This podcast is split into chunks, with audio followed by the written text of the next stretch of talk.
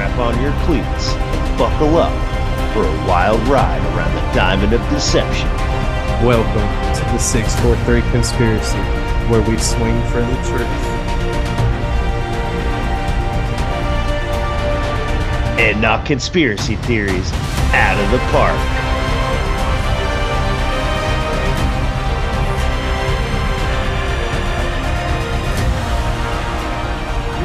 Find the leading line of CBD products that you can find for your animal and yourself, seeing as it is all human grade.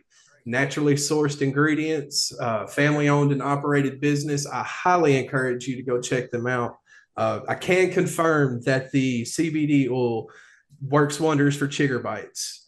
Uh, I, I'm going through a chigger fight, and and the CBD oil is the only thing that's kept me from cutting my legs off.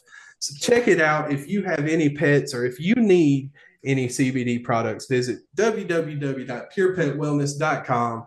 Enter pro, promo code 643 at checkout. Get yourself 20% off. And that's every time you go, not just a one time thing. Tell them Hank and Drew sent you, and we'd love it for you. Thank you, everybody. Now we're going to jump straight into this, ladies and gentlemen. Uh, we've got a lineup for you tonight. I'm excited to have the guys in the house. We're going to let them start introducing themselves. Uh, whoever wants to jump out there first, I don't want to be a teacher and assign names, but whoever wants to jump in and introduce themselves, have at it, guys. Geez, I'll jump in then. All right. Uh, Drew Missing from Your Missing the Point podcast. Wow, Hank, that's one heck of an accent, but I've got so many questions right now. What the hell are jiggers? Is that some kind of like a horsefly, or something that bites your legs? Uh, they're they're really tiny insects that like to bite you and burrow into your skin, and it itches like crazy, like a Jesus, and mosquito. people think Australia's bad. Christ. It's like a mosquito bite that never goes away. They whelp up real bad, and yeah, it's fun. They like to go for for warm, uh, moist areas you said so moist. mostly the crotch area. behind the knee, the crotch, the waistline, toes, like anywhere that could be sensitive is where a chigger wants to be, and they suck. Jeez, I thought that was just like a slang term for like a hood rat or something because they get to the crutch areas. oh, Drew missing. I love you. It's fucking funny. Uh, Well, uh, I guess I'll jump in next. Um, I'm Luka. I host the Justified Belief podcast, and uh, it's basically all about conspiracy and how it ties in biblically uh, with the gospel of Christ. Um, and yeah, I'm glad that this is my first roundtable with a bunch of other podcasters, kind of from what I gather in the same same boat, roughly. Um, and yeah, that's that's basically it, man. Nice to meet you, Luka.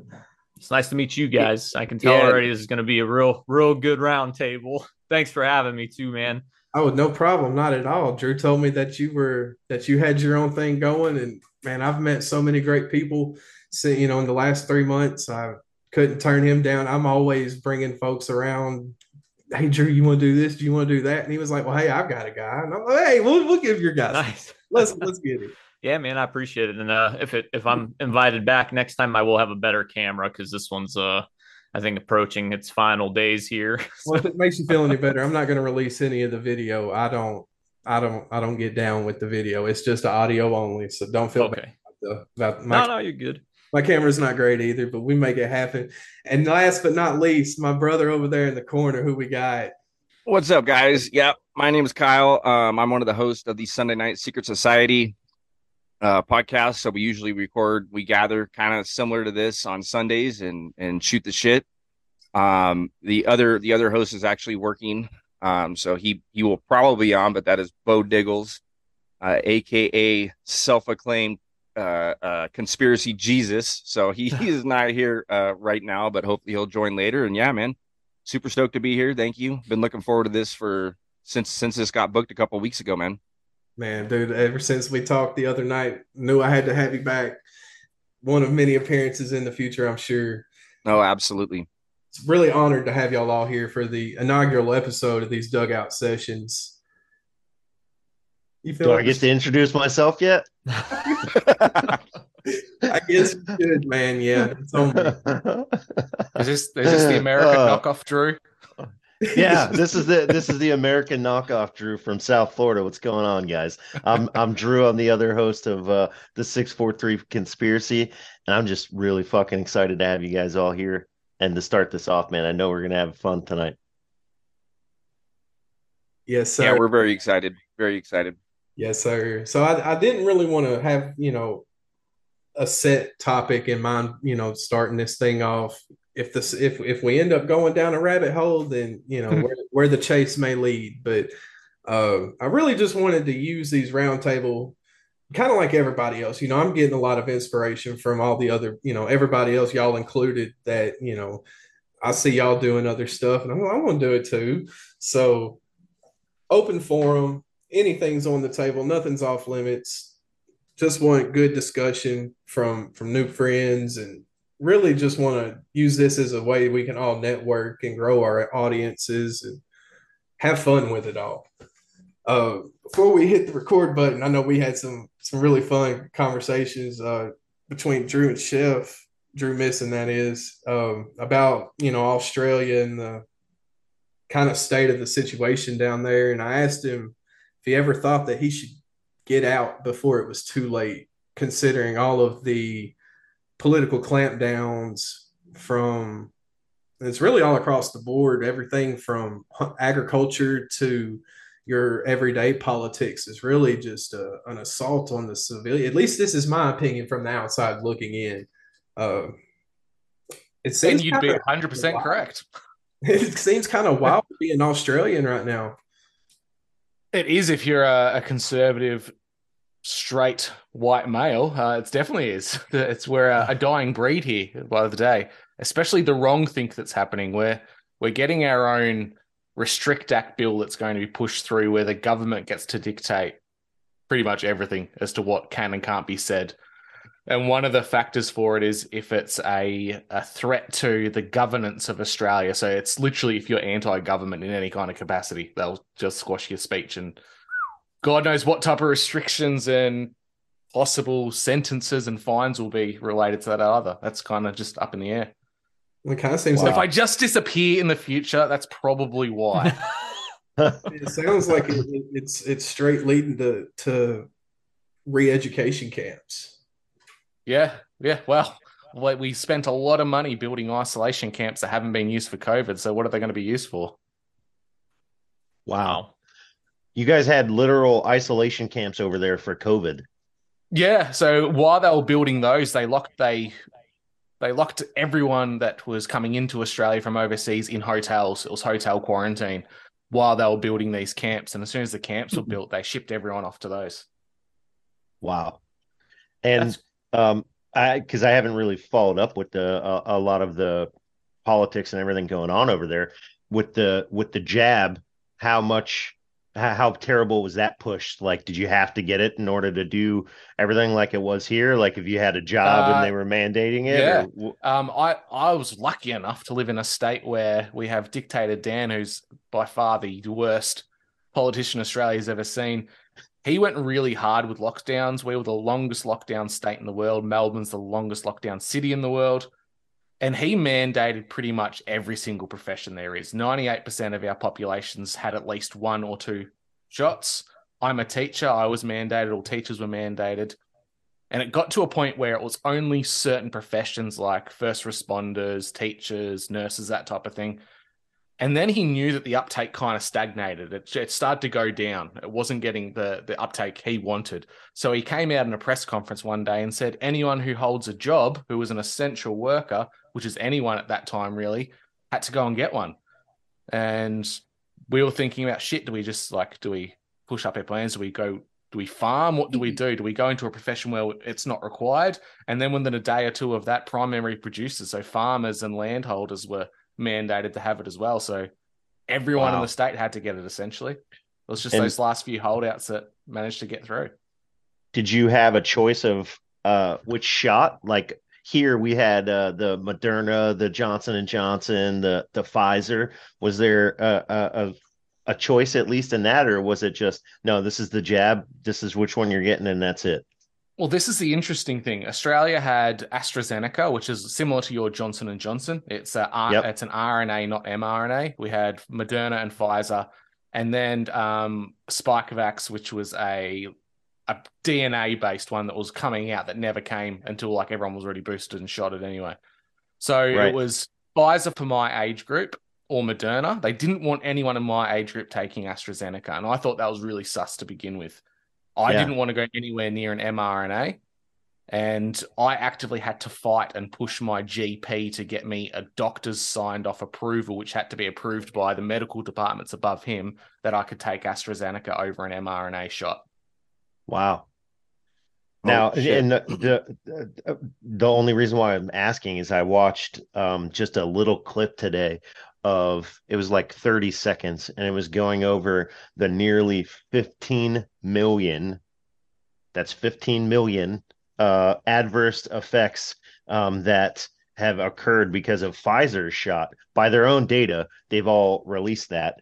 Um, and I, I, just, you know, think that's absolutely fucking insane. I remember a time where uh, I think there was 30 people that died in the 70s from some vaccine and they immediately stopped it and yeah, now you've got the, yeah two people um, dropped dead from the swine flu shot back in the 70s and they kind of yeah. pulled it from the market straight away it's right. um, it's really interesting you see all this stuff coming out about Pfizer especially people in our communities we know what's going on we've read the data we've seen it um, Dr. Malone, all these people are whistleblowing about it. It's not making it to the mainstream, but the mainstream and the establishment they jumped onto the likes of a Johnson and Johnson or AstraZeneca and pointed that out to be the bad vaccine, the one that has adverse effects. So we need to ban it; it can't be used anymore. Which it did in in Australia. AstraZeneca was related to a few blood clots. Um, and that type of a thing. But the the side effects, the things that I'm seeing from Pfizer and Moderna, just seem to be astronomical compared to that. So I have a feeling that they used AstraZeneca as a bit of a scapegoat so they can push mRNA over what would have been considered older technology with the RNA. Right. That's it, it's all terrible, man, and it's all terrible to see. I had to get um, you know, my wife and I were traveling um, right at the end of COVID. So October of 2020, um, we had booked this sandals all inclusive vacation to Antigua, and Antigua was one of the countries where you have to have a vax, otherwise you're not getting in. And I did everything I could to try to push it. I didn't want to get it, you know, whatever. And I went with Moderna, and it's been fucking terrible. I've had so many bad side effects uh, that I'm just recently correlating to the to the jab uh you know all these uh night sweats and just all it feels like i have covid sometimes all over again and i don't you know what i mean? It's fucking terrible. And the all the stuff that's coming out you know i just watched this thing with uh robert kennedy jr talking about all the vaccines in general and just how they weren't produced at all by any of these uh pharmaceutical companies. They were all made by medical contractors. And then Pfizer and Moderna and all these other companies just got paid by the United States to put their stamp and say, "Oh no, it's it's okay. It's it, it's not made by the United States government. Pfizer made it. Here's our stamp of approval." And now all these terrible things are coming out afterwards, and it it's just I don't know. It all fucking sucks, man it's it's a messed up situation. You hear of a, a, lot of people that had adverse reactions. They were absolutely buckled. They felt like they were hit by a truck or a freight train after having the shot. And then some people weren't.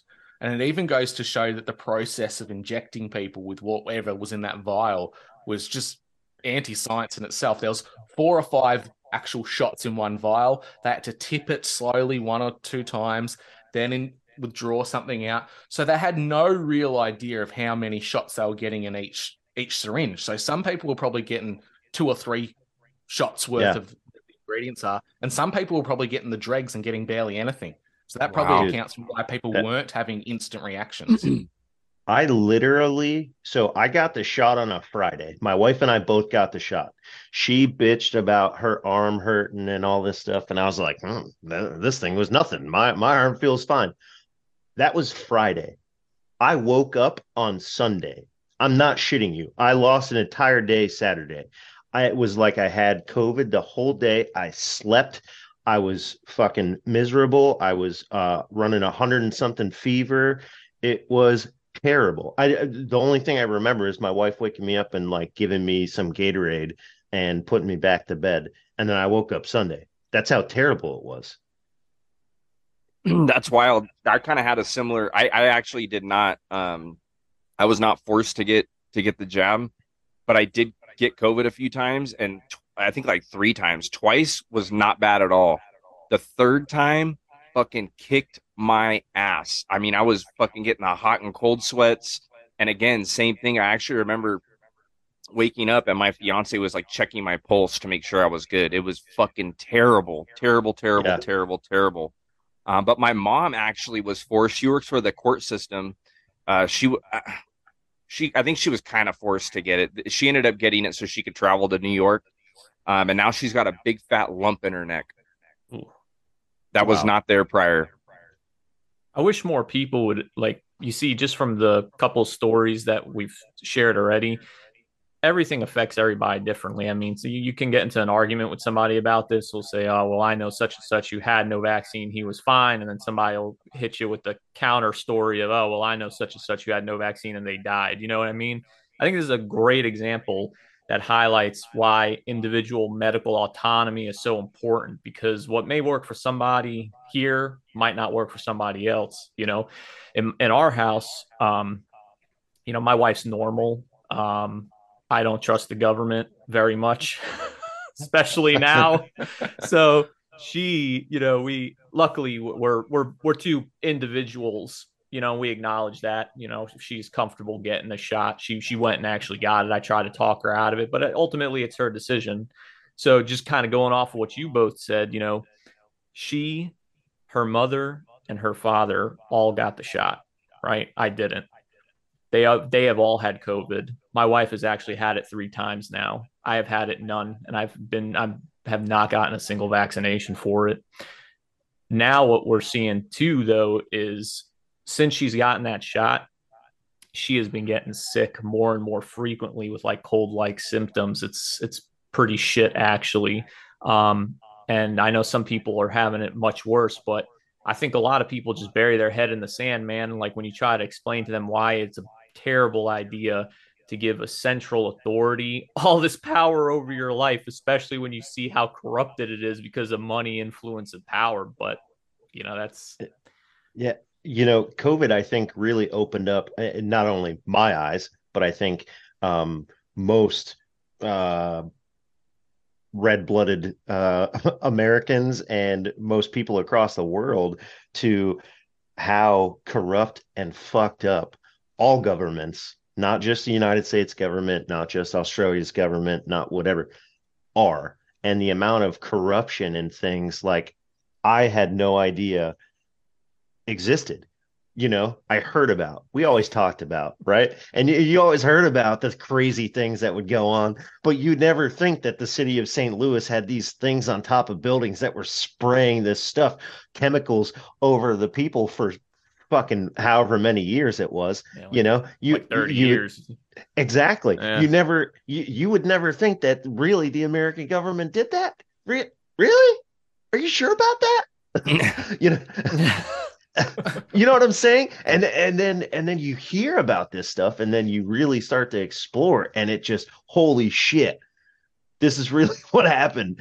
Uh and and then you know it, it it just opens my eyes and i know it opens up everybody else's eyes and i think it allows all of us to really take that critical stand and that critical uh, uh, thinking where you start to break shit down and yeah luka i'm with you i never really trusted the government but especially not even more now well, I think, I think it's had the it's had the opposite effect in, in many states in Australia. I think with majority of the population have Stockholm syndrome.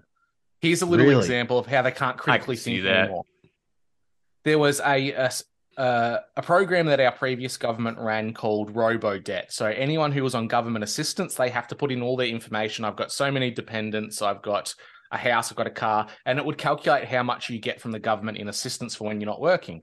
Well, the government was came to the conclusion that lots of people were cheating the system and getting more money than they should have. So they set up an AI which went through the entire system and pinpointed all the people who were scamming the system with it, called robo debt. And they sent out debt collectors after people saying they would they owe 20 grand, 30 grand, 40 grand. It ended up being scrapped and not not a single person had to pay this money back. But some people committed suicide over it because their lives were going to be ruined. They're people who had no money to begin with. They were living on the poverty line and they thought their only option was to kill themselves. So there was two recorded suicides for that.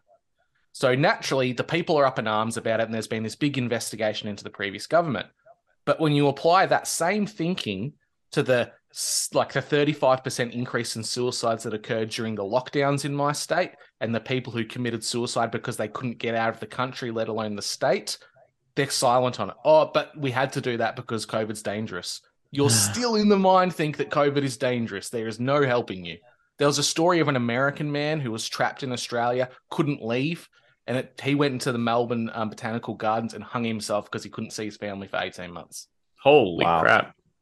That's terrible. It's inhumane, yeah. bro. Damn. No, I mean, it, it, it's absolutely terrible, man. I mean, hmm. I got up in arms. So my sister uh, battled uh, colon cancer and she passed away in 2021 but it was um, in December of 2020. So it was the end of that first COVID year uh, that she had gone into hospice care.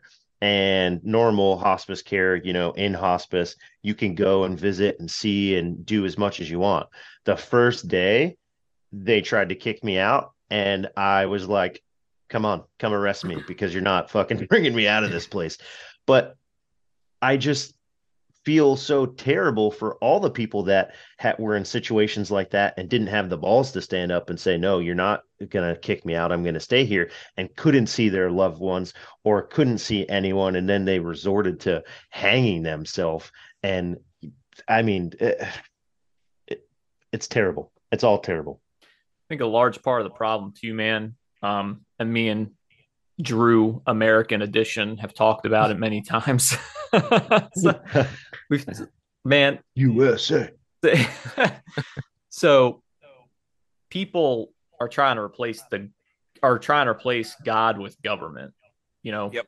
what I mean? Absolutely. Like this, yeah, this infallible entity, all seeing, all knowing, all powerful. But uh when you have, you know, any, you know, man at head of an office like that, it's, it's going to be corrupted, man. And uh, I think less people are willing to acknowledge the fact that this is happening because it's just too scary for them. Um, part coupled also with the fact, I mean, it's a bunch of things too. Like Drew Australia edition said, you know, maybe Stockholm syndrome setting in. Um, I actually just recently did an episode on something called dissociative amnesia and how the government weaponizes it. And basically, the, the in a nutshell, when there's situations that are so stressful and when you're pushing the same propaganda over and over and over again people are going to start to assume something is true just because it's parroted repeatedly. You know what i mean? Even if it's mm-hmm. totally mm-hmm. baseless. But then yeah exactly. And then that coupled with you know stress um uncertainty and things like that it really drives some people in into a dark dark place. And they they actually it destroys the individual you see and then you start to people start to re- resort to that instinct of herd mentality and not wanting to be different from the group. And that's when you start getting that melding of minds into this just one fucking hive mind uh, society you know unthinking unwavering from what the authority figure tells them you know and they just run into the arms of authority man. I, sounds I like boot camp yeah, yeah, yeah. yeah, you're right, mm-hmm. dude. Absolutely, bro. Yeah. And it, you know, and the government was able to weaponize that so well across all nations um, that uh, you know they were able to do this, and they were able to do exactly what Klaus Schwab talks about in that um, the World Economic Forum. He's they've made it so it's perfect for the Great Reset for them to do exactly what they want to do because now you've got all of these people across all these different nations that all are scared and worried and think these different things and they're all uh, like you said the stockholm syndrome or whatever is setting in where they're just starting to believe that this is the only way and i've got to do it you know it's terrible well, it was a perfect multifaceted um, experiment, wasn't it? It wasn't just a medical experiment across multiple countries. It was an experiment right. of social structures, how people would react, uh, bringing in new technologies um, like um, cameras like CCTV just went through the roof during COVID. You left Yep. your house and you went to the shops and there was cameras everywhere. Automated systems, barcode systems, um, CBDCs were starting to be developed during that time. So I think most of all, it was just an experiment to see what the population of the world would what they would do under extreme pressure from an outside threat. They just happened to use an invisible so-called virus, but it's making me think that was the testing grounds for something bigger in which there's probably going to be a real loss of life orchestrated by them. Could be like Oh. a falsified war, could be a falsified yeah. outside threat, um, like a Yeah, blue beam abs- scenario. Who uh, knows? Yep, ab- absolutely. That I think that's exactly what's going on. Hank, are you are you talking, bud? Right. Yeah, can you hear me? I Yeah, can now hear you can. now. All right. Well, the, one of the big things that they're pushing now is that the internet across the globe is going to be down for. Oh, I heard that. Yeah, yeah. days. And so, Yeah. The the solar flares, the sun like, is going to cause all the fiber optic cables that run your internet to be able to cease and stop working. this is on the heels of of a of a week long UFO craze. you know, they're definitely gearing up for something. Uh, teach. Oh, absolutely. Like you said, this was uh, you know, the whole COVID experiment was was a a global experiment because it wasn't just in in the COVID. There were there were dominoes falling in every country that was changing things drastically and very hastily, and everything happened with with with Dutch turning, you know, the Netherlands turning belly up, with Canada turning belly up. Like you had all of these countries just simultaneously start pandering to the the whims of of Klaus Schwab and the other heads of Yeah. the World Economic Forum and we come through it after they declare the pandemic over and now they have serious systems in place that are gearing up i.e. Fed now uh, which will definitely lead to uh, a, a global currency. Uh, Yeah, I think absolutely. I think all of the the heads of state that have any kind of power, whoever it is, I think they've all got a really raging boner for China in the worst way. They love Yeah, the model absolutely. of China, don't they? Not just China, it's it's Mao. Because he was the Right. first one that I know of that took communism and weaponized it against children, young Mhm. children. Until then, you fought with you know communism with your with your military. You went in and physically and invaded a land, and whoever had the best military could you know take the land. Now it's done through the subversion of children, and Mao was the one who implemented that in the '60s. And you got to think the guys that were young children in the '60s that were initially targeted by Mao, they're the ones that are running China now. Like they're Mhm. they- they're the guys that are of that age. Like they're the ones. This is all they've known. Oh yeah, You know, and the CIA and and all those other uh, different letter agencies have been able to uh, watch exactly how he did his thing, and they're implementing that across the world as we speak. And I think COVID was like the perfect example, almost like a 9/11 to an extent where everybody was pro government, right? We're pro USA, uh, patriots, all this stuff, and they were able just to sneak in all this stuff while we were all not paying attention because we were all yeah no we gotta we gotta be afraid the terrorists are gonna come uh, knock down the twin towers again you know? So they were i think this was the perfect opportunity and they were able to use all their different techniques with their dissociative amnesia uh you know project mockingbird with the uh controlling of all the media. I mean um hell it's still on youtube. You can go watch it the the mock uh pandemic that they they Mm. Event did with the yeah event 201 i mean they they did it all and and they had it on youtube it was on youtube because in 2019 and it was there right they don't care hank you're exactly right because they don't think that we're going to be smart enough to be able to find the shit it's that they Think know about the- the, the majority of the people won't. It's not that they that none of us will because they know that a good percentage of us, it, it, as small as it may be, we're not going to buy this shit. But the mass, the masses, they will undoubtedly Stockholm syndrome style run straight to the teat of the state. Think about the generational priming that happens before all of Event 201 and COVID and all the shit that we've seen in the past three years. the subtle subversion of Western culture into socialism, which inevitably becomes communism. How many kids do you see walking around the Che Guevara shirt who are purple haired and they have mm. their hmm. pronouns? And you're like, you do realize this guy actively killed homosexuals, right? You, you're loving on a guy, you're deifying a dude that killed gay people. Mm-hmm. And right, you question exactly. about the deaths. Communism's killed so many more people than the, the mustache man of Austria. Come on. Like, just got no idea. the mustache man of Austria. Oh, I love it. That's amazing. And you know, yeah, they it would.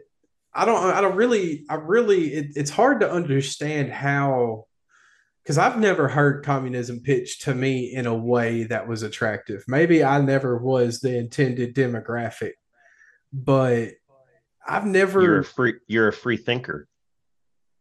no, to, to, and this goes beyond the mustache man of Austria. This goes back, you know, to Marx and the people that that he, you know, we could draw this all the way back to the great theologians and philosophers of uh, Greece and, and that time, Plato's and Aristotle, and you know, they they all had similar. That if you compared it to what every major communist, you know, doctrine was, it it was pretty much that. But how can how can this constantly keep happening and I mean, I know the answers to children, but it's just like, damn, enough of us grown ass people got to be able to see that this is a, a, a cycle of, of, failure. You know, it's inevitable. I, the problem that's not, the thing. Go ahead. Go ahead. Sorry. No, I oh, was, sorry. I was gonna. Oh, I was gonna quote you, Luka. I was gonna. We need, talk, we need the talking stick. we do. We all need to raise our hand. No, I was gonna use your quote, uh, Luka, from uh, who was it? Uh, Mark the, Twain. Yeah, go ahead. Yeah. Mark Twain said it was it's easier to fool a man than to convince him he's been fooled. It's one of my favorite yeah. quotes. Yeah, man. But go on. go ahead, go ahead. I think the philosophers of Greece, like Socrates and, and alike, they were, and even communism, communism on paper and in theory sounds like a fantastic idea. Everyone gets gets a piece of the pie. Everyone's looking after each other. It's longing for a time when humanity were in villages and groups of less than 250 people. I think it probably works on a very very small scale with a very low technology where your day-to-day survival depends on your common man. I'll, they've subverted I, that and twisted it into what communism is today. I think the basic idea of caring for your fellow man which I would say is very a Christian ideal, loving your brother, loving your sister, looking after your community. They've twisted that and inverted it into a bastardized version that is Marxism. Going off of what you say, I, I actually I think it would work in a large scale society if the world was perfect. Because, you know, the very core belief and the very core doctrine of communism is like, you know, Drew is a garbage man and doesn't get paid, but Drew does the garbage man job to help people because he knows it's needed. Drew American version, right? Drew Australian version is a short line cook, even though he's a smart guy, but he knows this job needs to be done because people need that's that's the that's the fairy tale idea of how it would work. The reason it doesn't work, and I don't believe it will ever work, is because it has and this this misses a lot of people who advocate for communism is all that resource, right? Money, raw materials, whatever. Somebody has to control it. It can't just be divided because if it's divided, I mean, we're basically just back at, you know, straight capitalism. We bargain, we have value because of our trade abilities and, you know, wherever we are on the spectrum of, of ability to do something gives us value, right? So people miss that core need that something some entity has to control the resources and that entity is going to be the government and ultimately somebody is just going to seize all the power and abuse all the resources and ha- maintain them all while fractionally doling it out to the to the peasants us who are not in the you know the elitist cool kids club who get to control everything in the government. And that's why it ultimately fails and it's trash and a lot of people miss that point because they start to again associate government with God and thinking that because these people are in positions of power, they're somehow incorruptible or better than everybody else. You know, I think it really, and, and there's a lot of things that feed into it, but the short version for me, I think it really starts at what schooling, because, you know, when, especially in the US, like you're always told that you have to have money and wealth to be successful, right?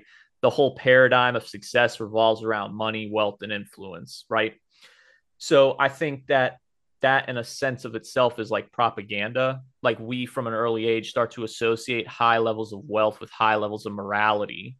You see, so we look at some people start to look at politicians or very rich individuals as having a high moral uh, or have being on a higher moral foundation than the rest of us because of their wealth, but they don't stop to realize that you can be a millionaire and be a total fucking degenerate.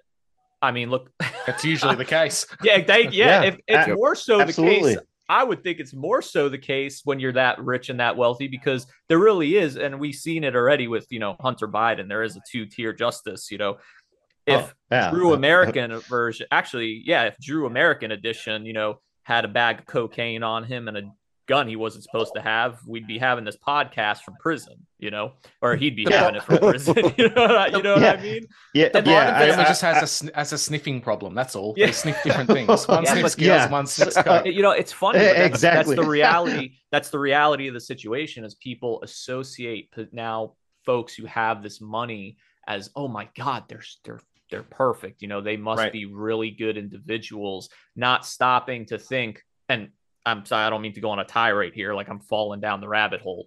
But perfect example is Bernie Sanders, right? Talking about all this share the wealth, whatever, yada, yada, this, that, and the other. You got to share the wealth. But nobody stopped to say, why do you have four houses and an Audi R8 or A8, whatever the model is, you know, $200,000 sports car. Mm-hmm. If you're about share the wealth, shouldn't you be living a little more frugally, like practicing what you preach? But people get caught up in the glitz and glam because I think by design, you know, the system is meant to be oppressive and meant to make people just get by on the bare minimum. Because now, when you see this person who's got all this money and power talking about, hey, man, you know, I'm going to break you off a piece, Hank, so you don't have to be around those tig tigs or whatever you call them, you know, biting at your legs for yeah, tiggers anymore. Chiggers, Tigers. You know, He's got tigers, a bunch of Tigers. Yeah, t- Tigger the tiger running around, whatever. You know, oh. but you get what I'm oh. saying. Like they say, hey man, I'll I'll save you from that depravity you're feeling or from that stress you're feeling if you get me into this position of power because I'll I'll break you off a piece. And yeah, I never understood. People I never understood. Up. Yeah, I never understood the Bernie appeal in America. The guy is a multimillionaire. Once again, I'm asking you for your money, and I just need to put him into another house. That's well, what I'm doing. Yeah. Well, that's the appeal. You're told from such an early age that you know that's the key to happiness and to being a good person and to being successful. You know, nobody ventures outside of that avenue. And I'm not saying you have, you know, to be you have to be poor and destitute right? But don't make you know that the fulcrum of your happiness. You know everything teeters on that one singular aspect of having massive amounts of wealth or power or influence to be happy. You know what i mean? Or that yeah. you're a moral person. You can be a dirtbag and have a lot of money. I mean me and drew american edition see it all the time with the, our line of work.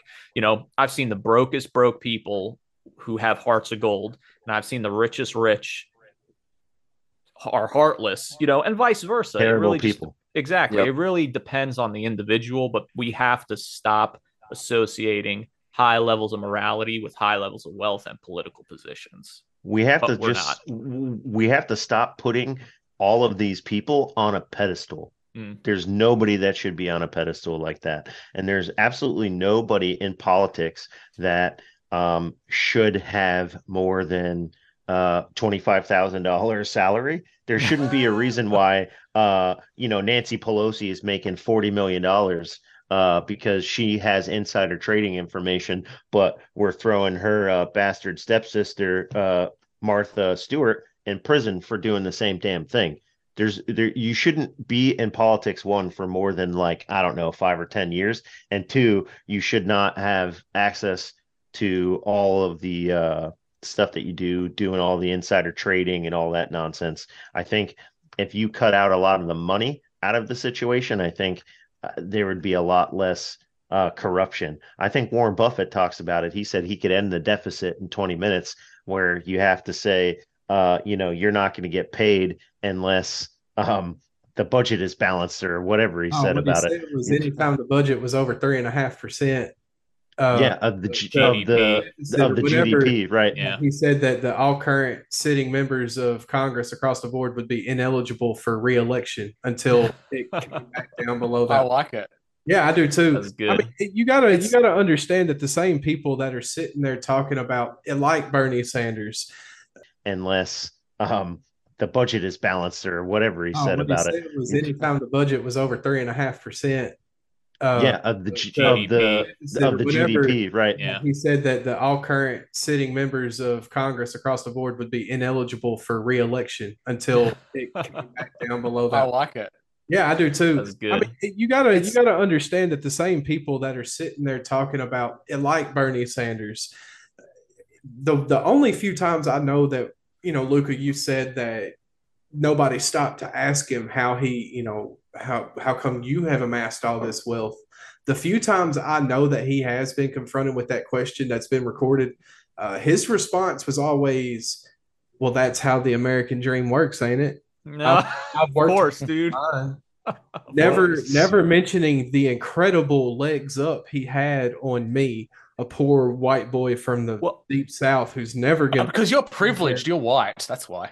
Well, I Right, mean, absolutely. that's- But people should be akin to that. What you just said right there, when he's like, "Oh, well, I worked for mine." Well, I mean, fuck, is everybody else not working for theirs, dude? I guarantee you in four hours I work harder than Bernie Sanders has in the last 50 fucking years. Oh, one hundred percent, Oh. dude.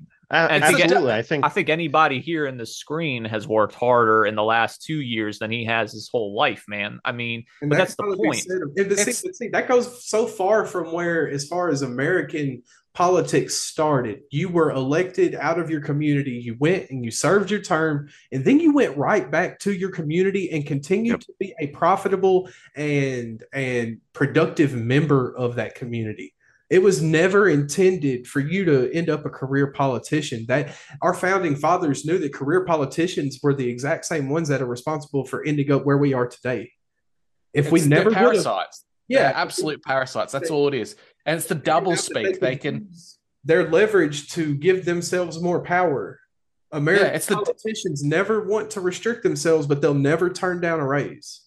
It's the same thing down here too. That every time that we're going through like the 14th, 15th um, inflation increase in our um, percentages of the banks, and our politicians just keep giving themselves pay rises. And then at the same time as we've got half a million Australians who are living in their cars or on the streets, they're saying that they need to build a housing, and the only way to do that is to repossess houses from people who have investment properties. Meanwhile, our prime Holy minister smokes. has four fucking investment properties, and when people question him on it, oh, those are my private details, and you don't need to know about that. Yep. That Well, sounds you like give up yours Sanders. first, and then we'll see how we go for the rest of the country. That's Bernie Sanders to a T. Uh, Yeah.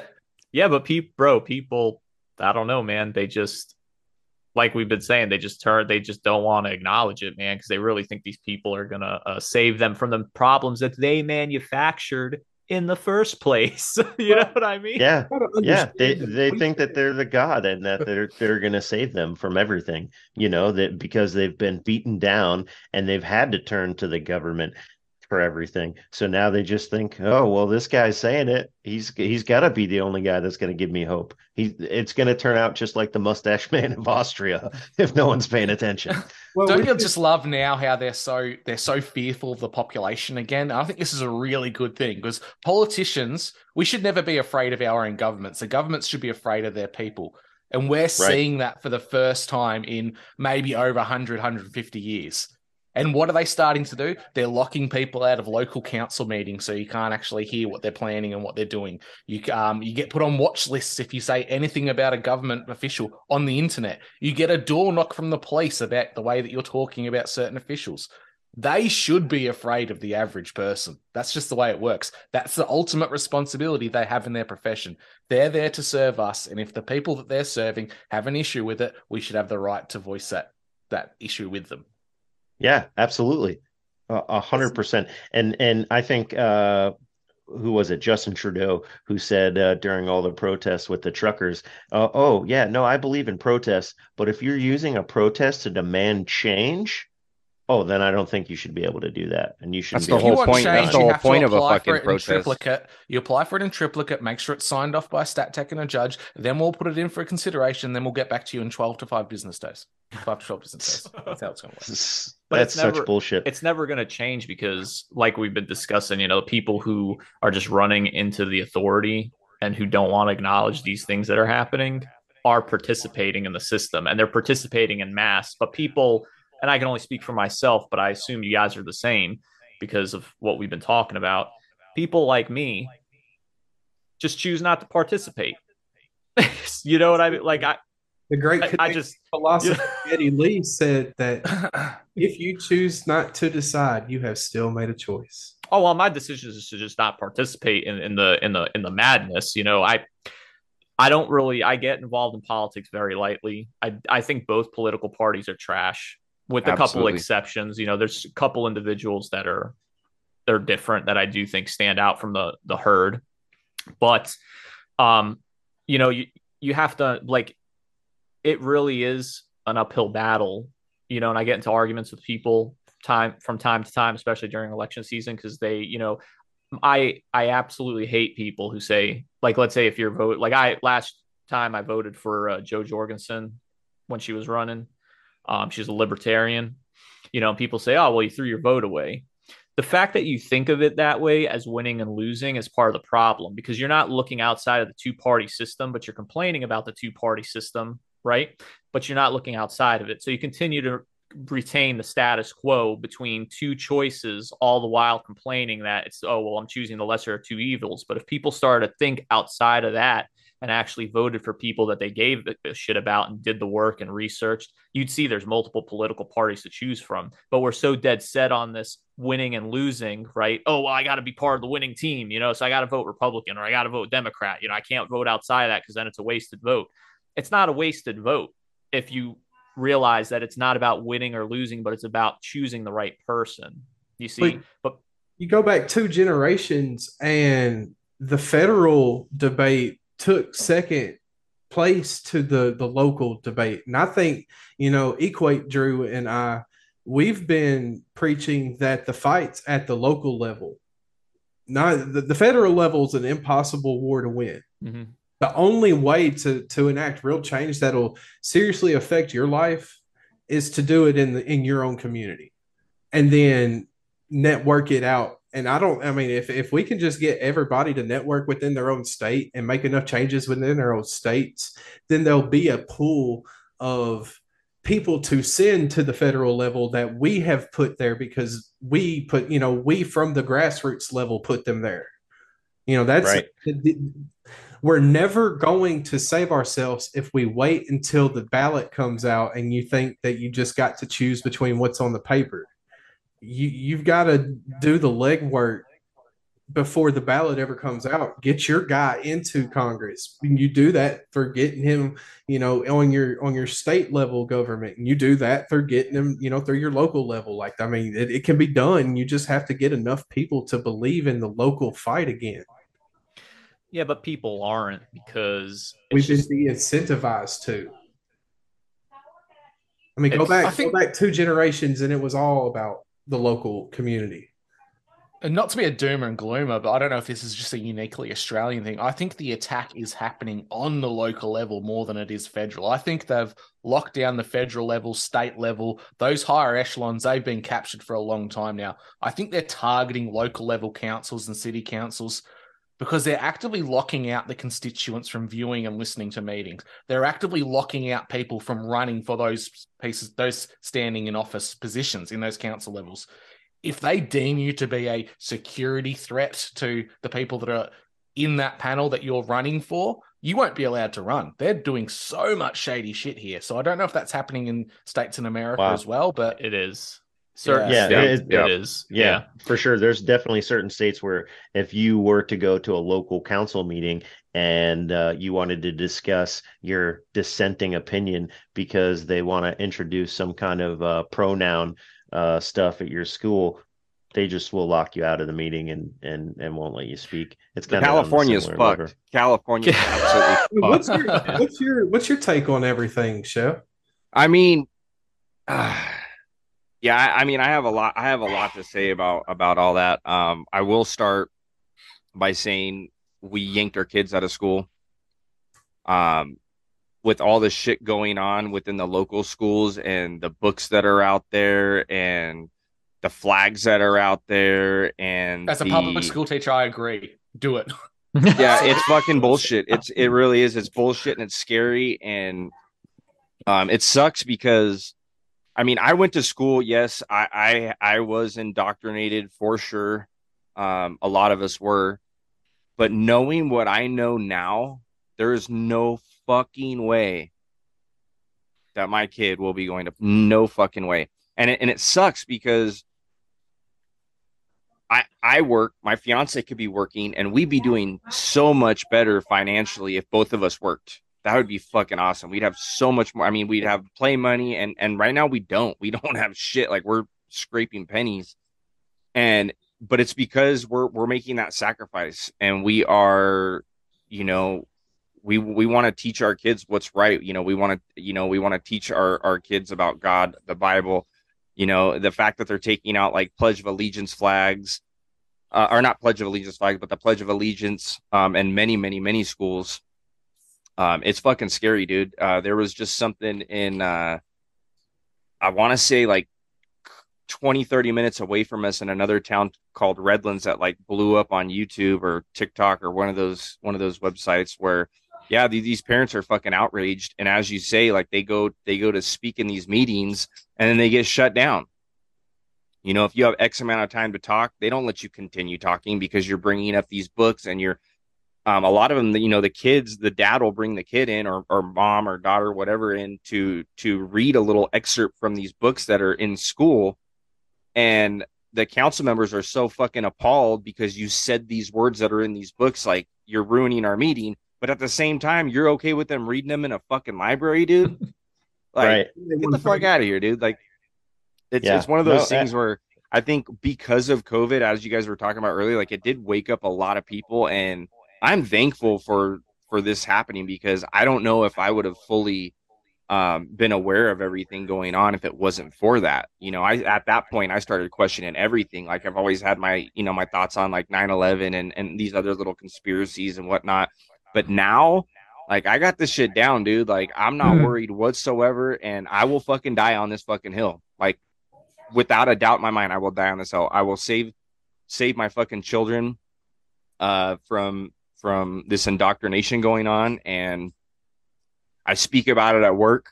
People ask me, and I'm like, "You really want to know what I have to say?" Because and I fucking say it, dude. And that, you know, I I, I don't know, I don't know. I think it's, I uh, think California's fucked big time. Oh, I mean the the school system in, in general is complete indoctrination. Um, and Luke has a great episode on just highlighting about um, how the the modern day school system was just created to make a bunch of lemmings that only went to work and that was it. You know, factory workers. Uh, yep. Yeah, no free absolutely. thinkers. No free thinkers. No, nope. no line workers, thinkers. bro. Yep. Yep. That's exactly what it was made for, and they did a great job of doing it. Yeah, not to be Debbie Downer. Oh, I'm sorry. Go ahead. I was just gonna say, if y'all feel, y'all heard that Instagram video that's floating around, it's of a, of a Native American guy, and he's talking about how he cannot understand how we signed up as parents to agree to give our kids away for the convenience of working for the man. Yeah, it's like and this it's, it's, like what I was saying before, man. People get caught up in the glitz and glam because we're taught that, you know, the only way to be happy is to have material wealth. And it's it's funny because the even within academia, they push that the first four to five years of a child's life are so fundamentally important Yet, because of the way the debt system's built or the perception that both family members, parents have to work, we give our kids away even as like a newborn baby. Then they're raised by people at a childcare center and then in into early childhood and then in kinder. You're having less time with your children than the strangers that look after them are. Mm-hmm. That's the biggest yeah. problem. We're not, not raising our right. kids anymore. And what I was no, going to say before, um, not to be Debbie Downer, but I, I don't think it'll change partially because and this is like basically what the whole of my my podcast is about is the consolidation of power is already set in there and that's been done since the foundation like the foundation right? Um so there's no way oh i'm sorry good oh, i thought you were sorry i thought you were going to say something. Um so and again this is just i can only talk about my point of view from things i've read and uh, you know theologies I've studied and all the little uh, conspiracy theories and stuff, I really do believe that it's been set since time, right? That uh, it really is going to take a divine hand to get us out of this because there's just no way. Like the the power is consolidated. I mean, like look at Bill Gates already, largest farm owner in America. They're already pushing the synthetic meat bullshit, right? I think that actually just got approved by the FDA recently. While the It whole, uh, yeah, thank you, yeah, Yeah, while the whole, absolutely. we were all It- worried about the tin can in the ocean with five rich people. FDA approved Yep. that synthetic lab grown meat. Synthetic lab grown meat that you know what cells that it uses to rapidly replicate? Cancer, Cancer. cells. Yeah. Cancer cells. Yeah. Cancer Yeah. cells. Yeah, yes. cancer. No. Cancer. s- Yes. No, they they found in the creation of this lab grown meat that the only cells that were able to replicate fast enough to be able to create what they needed to create were cancer cells so they use cancer cells to replicate and to in, in the meat in order to uh ge- regenerate it Are you even surprised? Yeah, I'm not Yeah. really. I don't advocate for violence by any means. This isn't me telling people to go out and shoot someone up, but how are these people walking the streets without someone pulling a falling down moment and just like deleting them from existence? I don't know how these people walk the streets anymore. Statistically, Because- someone should have done it by now. Statistically, someone should yeah. have done it. I guess cancer meat doesn't make you know doesn't make uh mass producing mosquitoes sound that bad after all. Yeah, the mass whopper, produced yeah right the whopper with those- cancer. the the whopper, whopper with- with cancer I mean, mass producing mosquitoes, man. a- And Luke and I are both in Florida. Jeez. That's no shit. We've got multiple cases of malaria here that, and we haven't seen malaria in 20 years in, in the United States. And it just so happens that Bill Gates uh, invests in a company that decided that they were going to do some genetic modifications to these mosquitoes in order to prevent malaria. And oh, guess what happened? Now it's here. Oh no, it's here Oh. now. Oh Yeah. no. they got they got our state bird, the common Florida swamp mosquito. Oh, yes, yes, they, they've infiltrated the common Florida s- swamp. That's our mosquito. state bird, bro. They're they're, they're huge. They're oh. huge down Dude, here. it- it's it's absolutely huge. They're Look, fucking pterodactyls. Florida. Let me tell you something about Florida. Drew Australia edition. Florida is the Australia of America. Oh, I've Yes. been there. Yeah. Oh, uh, yeah, absolutely. so many invasive species and crazy things that'll kill you. It's it's truly a, a treasure trove of wonders down here. I saw I saw a motorcycle riding down the street with that was blue and yellow. Okay, I saw this video. It was from down in Miami. Blue and yellow motorcycle, Harley, okay, with a blue and yellow macaw riding on the motorcycle on the front. There nothing Uh, screams more Florida than that. That's amazing. dude yeah see that that makes i don't know if you guys have ever you guys have ever seen the uh the thing where like the birds are fucking robots and they charge by by standing on or sitting on the power lines Birds aren't real. Yeah, I birds have- aren't yeah real, yeah yeah yeah that doesn't sound so far off now man i'm just gonna throw No, that out hey, there Bird- there are No shit. that aren't real. If you there are birds that aren't real. So let me bring you to a little little beautiful place to the world of what's known as DARPA. Okay? Back in 2013, DARPA, okay, the Defense Advanced Research Projects uh, Administration or agency, whatever it's called, they invented a little thing that's called the hummingbird drone. And this just most recently uh, was shown on, you know, uh, social media and everything. I showed this to Luka and other people at work, and they were like, "Holy shit, that thing's amazing!" And it's ten years old already. Yeah, it's a fucking hummingbird. It looks like a hummingbird. It's this big. Okay, no, Hank, I'm not talking about you. I'm saying this is as big as the drone here. Okay, I was thinking it is Is that is anybody else concerned? Do you know what it looks like? I mean, oh, oh, so oh, what are we showing us, Drew? Uh, Birds are real and they will murder you. Check this out. oh, So when anyone says birds are fake, I just pop up a cassowary picture because they will stomp you into the ground till you stop moving. uh, absolutely, birds are Oh, real, but nope. they've invented fake birds that fly I had around with- and look just like the real ones. Well, there's insect drones now. That's scarier. They're, they're so Shut, small. the, shut the fuck up. The- but they're probably the size of a fucking mosquito, and they might they might be um they might have a little something to do with fucking Bill Gates. I don't know. They've they've oh, injected oh, absolutely. spiders with nanoparticles that uh, link Wait, up via AI. They control the spider now. What? The Dude, the, the it, artificial intelligence is absolutely insane. I was showing uh, Luka a video the other day, and I've got to look in, into it more. But the video is saying that they basically had a group of of people and they stuck them in MRI machines. And what they did was they showed them various images, and they told the MRI, um, I'm sorry, the uh, AI, to look at the way that the blood flows through each of the people's brains, and then to recreate, if it was able to, an image of what the person was seeing. So they showed the person a giraffe, and it was a real giraffe and the AI was able to recreate like a computer generated version of that, not seeing anything else other than the MRI scans themselves. And they even went so far to show uh, all these people videos, and then they asked them to go on their internal monologue and not say anything out loud, but just use your internal lo- monologue and you know uh, speak about what you were seeing in the video and then the ai was able to say exactly what the person was seeing and that was just in their mind from you know, the, the MRI scans. Thing, the crazy thing about AI is we're inputting so much data in everything that we do. Right now, we're giving AI information about ourselves. AI can predict what the average person does because we've fed it so much data. Where AI comes unstuck is it can't predict what people with autism spectrum are like. So anyone that's autistic, yes. it can't navigate what they do.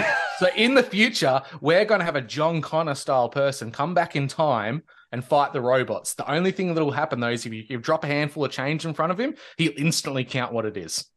yeah, my uh, my autism is my only superpower. Yes, I'm not going to be able to be overtaken by the AI. Thank God. oh my goodness, dude. So I, bro, honestly, at this point, like I don't think any of it is really that crazy. Um, I recently my favorite uh slogan has been uh, loyal to the foil. there you go. you know, yeah, the tinfoil hats. Because, uh, man, the when I really, I used to not believe in conspiracy theories. You know, my uh, childhood friend's dad, right, was always telling us about you know the New World Order, and this was years ago, dude, like back in 2000, right? Always telling us about New World Order and all this stuff, and you know, I was just like, ah, dad's a crazy drunk, you know. And then he, uh, he was telling us a story because his, his family is Romanian, right? So his dad at the time, uh, this was the early 2000s, we were hanging out, you know, his dad's smoking in the garage, telling us about his time in the Marines in Romania and how he used to guard like this uh I don't want to say a research facility, but it was similar to like, you know, a, like some type of military testing grounds, right? And he used to tell us how he would see tanks shooting lasers, right? And I was like, bro, you're your dad's out of his your dad's out of his mind, dude. Right. And that when he was in the military, you know, in Romania, that was back in like, I want to say like the 1970s, maybe 60s or 70s, roughly, right? He was telling me about tanks shooting lasers. I was like, man, this this man's out of his mind. Well, you know, a couple years later, I want to say maybe like, you know, 08, 2010 around there, you know, then I started seeing the, you know, those reports from uh, military times and all that about how they're equipping tanks to shoot lasers and the Navy's got a rail gun. And I was like, holy smokes, dude, if we're seeing it now, you know, that means they got stuff that's way, way up there in the future. You know what I mean? So ever since then, I kind of started looking into more of the stuff he was talking about. And um, the one that always threw me off was chemtrails, right? People telling me about chemtrails and, you know, seeding clouds with chemical I always thought it was nonsense. Well, then when I found out about what uh, Drew was talking about a little bit earlier in this podcast about the um, chemical sprayers on buildings, when you guys have a chance, read a book called Fog of War by Dr. Something. I, it's a woman, I can't remember her name. She did a really good job on this book, uh, Fog of War, but it talks about the poisoning of St. Louis and how the U.S. government was actually strapping devices on buildings to spray the public unbeknownst to them with radioactive material right? But they were also strapping it to planes and flying planes across multiple cities to measure how the radioactive material would spread through the atmosphere and into other cities. So there were actual legitimate chemtrails dude that were causing cancer. And ever since then i've just been like all right man it's time to open up the mind and get real with what's going on you know? yeah and now and now it's just the cloud seeding and everything that you're talking about before was just a conspiracy theory, right? Like everybody, oh my gosh, I, the government would never do that. Now, just on the uh, the news the other day, they're showing a, a Cessna equipped with uh, you know, the cloud seeding stuff in order to assist in in making you know rain or whatever. Like it's just normal everyday occurrence. Yeah, dimming the sun. Yeah, exactly. Look up dimming the like, sun. I thought that was a joke, dude not dimming the physical sun, but actually, yep. like Drew Drew was saying, is actually spraying material up in the atmosphere to reflect sun rays. It's aluminum. Yeah. Isn't it? Weren't conspiracies yeah. so much more fun when you were just like reading a book about the Loch Ness monster or watching a documentary about Bigfoot? yeah, and now absolutely. we're into this stuff. a- absolutely, now it's like real. Now it's real life. Yeah. You know, like... yeah, and then you really figure some stuff out, and you're like, "Holy shit!" Well, now I I just saw that uh, they really think they figured out what the Loch Ness monster is, and they believe it's a whale's penis. What? Oh, yeah. You're you're so, not kidding. Eh, eh, eh, no, I'm not. I'm I'm being hundred percent. 100 percent truthful here. dude. What so are you talking about? So in in the area where they originally saw the Loch Ness monster, right? So it was in I don't know, fucking Scotland or wherever yep. it is. There's a whale that lives in that specific area and whales have giant penises.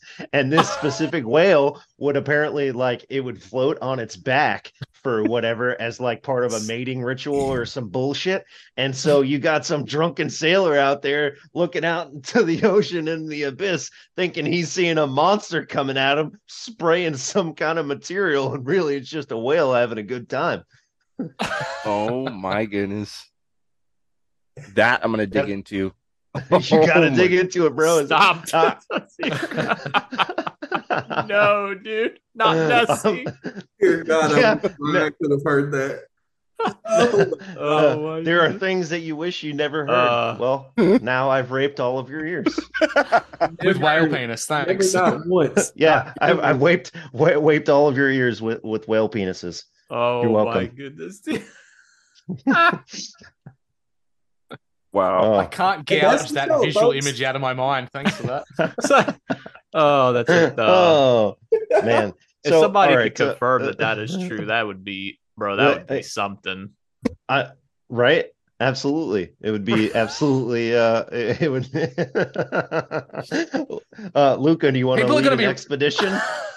People are going to be really disappointed when they find out that Bigfoot and Sasquatch are just really hairy gay men out in the woods. bears. Big but, giant bears. But no, back, dude. Back up Bigfoot. for just a second, bro. Could you wait? Could you imagine? Like if somebody actually found out that that was really the Loch Ness monster was just a whale using its pecker as a sail mast to like float around the lake. Oh, My yeah. Is, there was you even come to that that theory? Well, he's like, looking who, at whale penises and logically just found it. Thinks, I bet that's a whale's dick. No, what what what happened was scientists were in uh, the area and they observed this weird ritual that this whale had and was like, "Huh, that's awkward. It's the same shape as the Loch Ness monster." Uh it, it's all it's know, it's dude. all it, I don't bro, know. I don't know. That was... I don't know, but it, it's something to think about. Could it be the Loch Ness monster, or could it just be a giant whale's penis? It's it's it's like one of the eight wonders of the world. You're well, my know. my counter argument to that would be, well, if it's a mating ritual, I mean, why is it up in the air? Wouldn't it have to be in the water for the female whales to see? My exact thoughts. Yeah, because you like, see so many female I mean, topside. You know? Yeah, bro. Like, how was last time hey. you saw a female whale topside? Exactly. Well, maybe he's not showing his thing off. He's just showing his tongue off under the water, you know, showing what he can really do. And he's just using the pecker to sail himself around. Oh, speaking of masts and sails, there was a, a CNN article the other day that said that shipping containers, or I'm sorry, not shipping containers, but ships uh, big, you know, cargo ships and whatnot can cut their cargo or cut their carbon emissions in half by using parachutes. I saw that. I thought you were going to say switching to Geico. So, No, so so you you mean- so- so- So, so you mean that we're just going to go back to fucking sails? Yeah, That's what it is. and is. It's a balloons. sail. But you see, it's not a parachute. But We this is the back up to problem. This is the problem. This is why I'm saying, bro, it will never get fixed because people think they have the moral superiority and they're on the moral high ground with these ideas, man. And that's why it'll never change. It's never going to change, dude, because they think they are morally correct. I don't And think now there's nothing above them. There is no God for them to compare their moral foundation to. There is no moral authority beyond the government now. You know, so these people pile into that and they they think they're right. They think they're Yeah. doing humanity a service, but in retrospect, they're doing it a disservice and we're regressing to the dark ages. we are, Dude, we And- live we live in a time where people think they're morally justified to breastfeed children when they're men. The CDC even has guidelines for chest feeding now. Oh my gosh, dude. Yeah. Ring on the flood Uh, 2.0. Jeez. Oh yeah, absolutely. Bring on the flood But like yesterday, please. like yesterday. Hey man, it's like the good book says, like in the times of Noah, so will it be in the last of days, man. That's Yeah, hopefully life. the flood doesn't have a huge abundance of whale penis everywhere because I'm a bit worried. getting slapped with a bunch of Loch uh. Ness monsters. oh, he's ever going to take a step forward until we're ready to start sharing all the information that is being so Oh. actively suppressed, like free energy, and the truth being that holistic healthcare is the only way to go. You know, once we get back to not coveting secrets in in in in the hopes of turning that secret into profit then we'll never we'll never get out of this this rut as a as a species that we're in. The only way for us to move forward is to strip the lust for profit out of humanity. But why would you? That's my point. But then this is why there's such an attack on religion because, you know, if there's no righteous authority above your own, there there is no reason. You know what I mean? I mean, people might make the argument, and I've heard it many times about the greater good, or you know, oh, well, you do it to you know for people or whatever. Uh, I think that's a crock of horse shit, personally. Um, I like to use the example of Hitler because it was the most well known, right? I get into arguments with people sometimes about like the moral foundation of God and the necessity of God. What let's just and we'll you know let's just say a God, right? Let Mhm. let let's just leave Christianity out of it for a second, you know, because I think the hard part for people is to even acknowledge if they even believe in a God, right? True. So the example I like to bring up to people is if you don't believe that there's a God, right? And that there's not an absolute moral authority, what Hitler did was not wrong. Yeah. Because why was it wrong? You see, if let's say if he succeed, he was doing so good that the German people were profiting from it, right? He was taking care of his own people. He doesn't need diversity. He doesn't need, you know, Americans, Chinese. He doesn't need anything. Just one German people, bro, marching under one banner, one culture, one language, right? Uh, just a hive mind of sameness. That would have worked out great for them. Screw everybody else, right? Mm-hmm. So how can you say that what he was doing was wrong if it was for the benefit of what he believed was right? You see, because without that moral authority, your morality just ends Not Goes out the fucking window. exactly, and it just ends where somebody else begins. You know, It becomes self-determining moral stance, which anyone can determine what their own morals are if given the the loss or the the absence of a greater authority. Mhm. which is I, I agree, and because and uh, if you really want to get like now times with it, why is it wrong to have sex with kids? because we deem children innocent. Well, that's irrelevant because I mean they did it in Roman times, right? Men were yeah, having that- sex with little boys all the time, and it was working great for them. And that's what the UN's trying to push now. They're trying to push the moral authority of historical context. They're looking Ex- back yep. at all these diverse cultures from Yep. around the globe and through history. How they're all diverse and it's rich and you know diversity's yep. our friend and they've done it in the past so what's wrong with it one they're of you guys yeah. compass. one of you guys might know and i th- i want to say i'm pretty sure drew bald american edition told us or bald eagle edition told us weren't you the one talking about the there was a un resolution or not a resolution that's the wrong word but there was some kind of document talking about how they're trying to eliminate the um, statutory age of consent for sex yeah, we were. Um, you and I were discussing that. Um, I can't remember the exact ar- uh, article, but yeah. The, it, listen, the UN, the WEF, and the WHO are going to be the three controlling entities of everything, and uh, I think we're starting to see it um, with all these sanctions and stuff that they're putting out. But I'm going to find that article, um, Luka, because it was, yeah, they were discussing. Uh, geez, give me a minute. I'll they've it. just they've already yeah. they've already started this out because yeah, it's been tabled here what? in California. If you're t- fucking twelve years old, you're able to whack off your genitalia. You can consent to that. Good, good point. You can consent to that. So good what's point. coming up next? And that's what people are not on guard about, bro. Like they're the depravity is slowly, slowly, slowly increasing, and it it's just happening, man. Because again, if you throw God away, there's nothing to say that what you want to do is wrong. There's really not. I mean, I mean, and Hank, I'm not picking on you, brother. You know, you brought up innocence. Well, the argument I would give you there would be, well, what happens if it's a child's been groomed, right?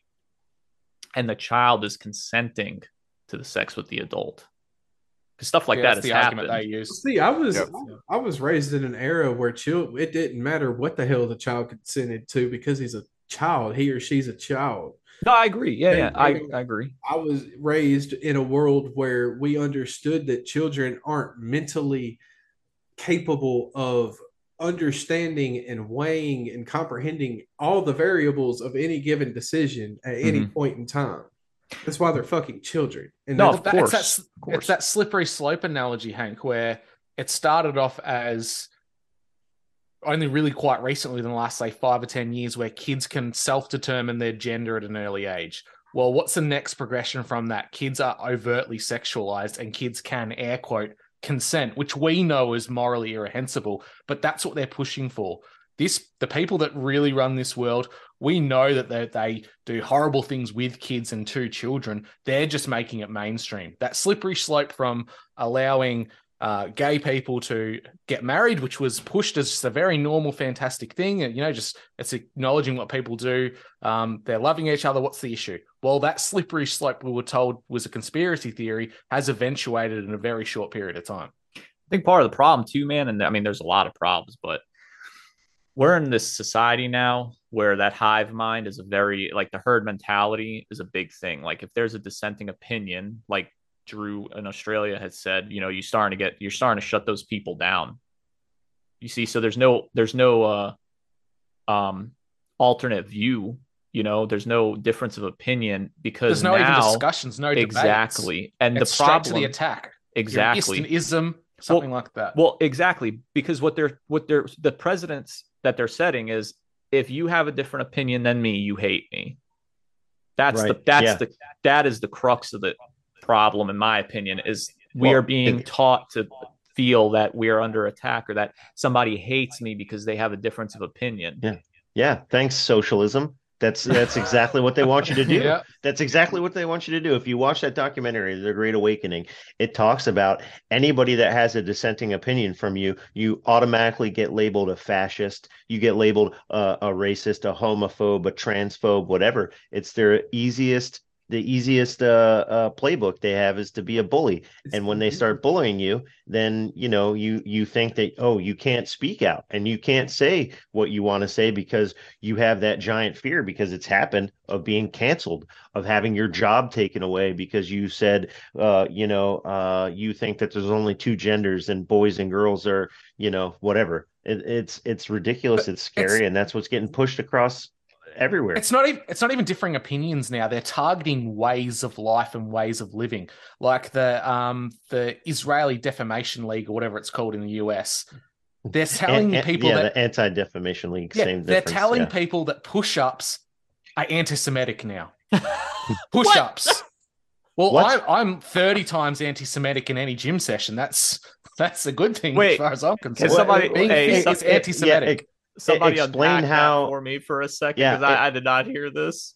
explain So- how uh, how a push-up is in any way. Apparently, if if you are of the white persuasion and you take your body's physical appearance and your health into question, and you're trying to be a better person, trying to be better health, a healthy person, that's called anti.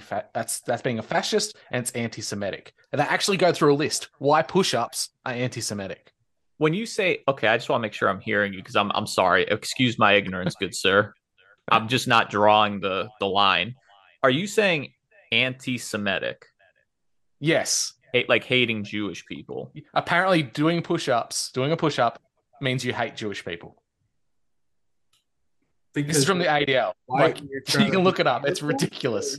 No, I believe you. I'm just I can't draw. I'm trying to draw it out in my head. You know, I don't think to B, anyone I- can, I but can't. apparently they've made a connection somehow. They've probably gone from A to T to R to Q back to, to A again. well, and right, right. that's It's like some you kind said. of it- bullshit. the it's mental because you're white. gymnastics are unbelievable. They're trying to dude. Invent new ways can't. to keep us divided.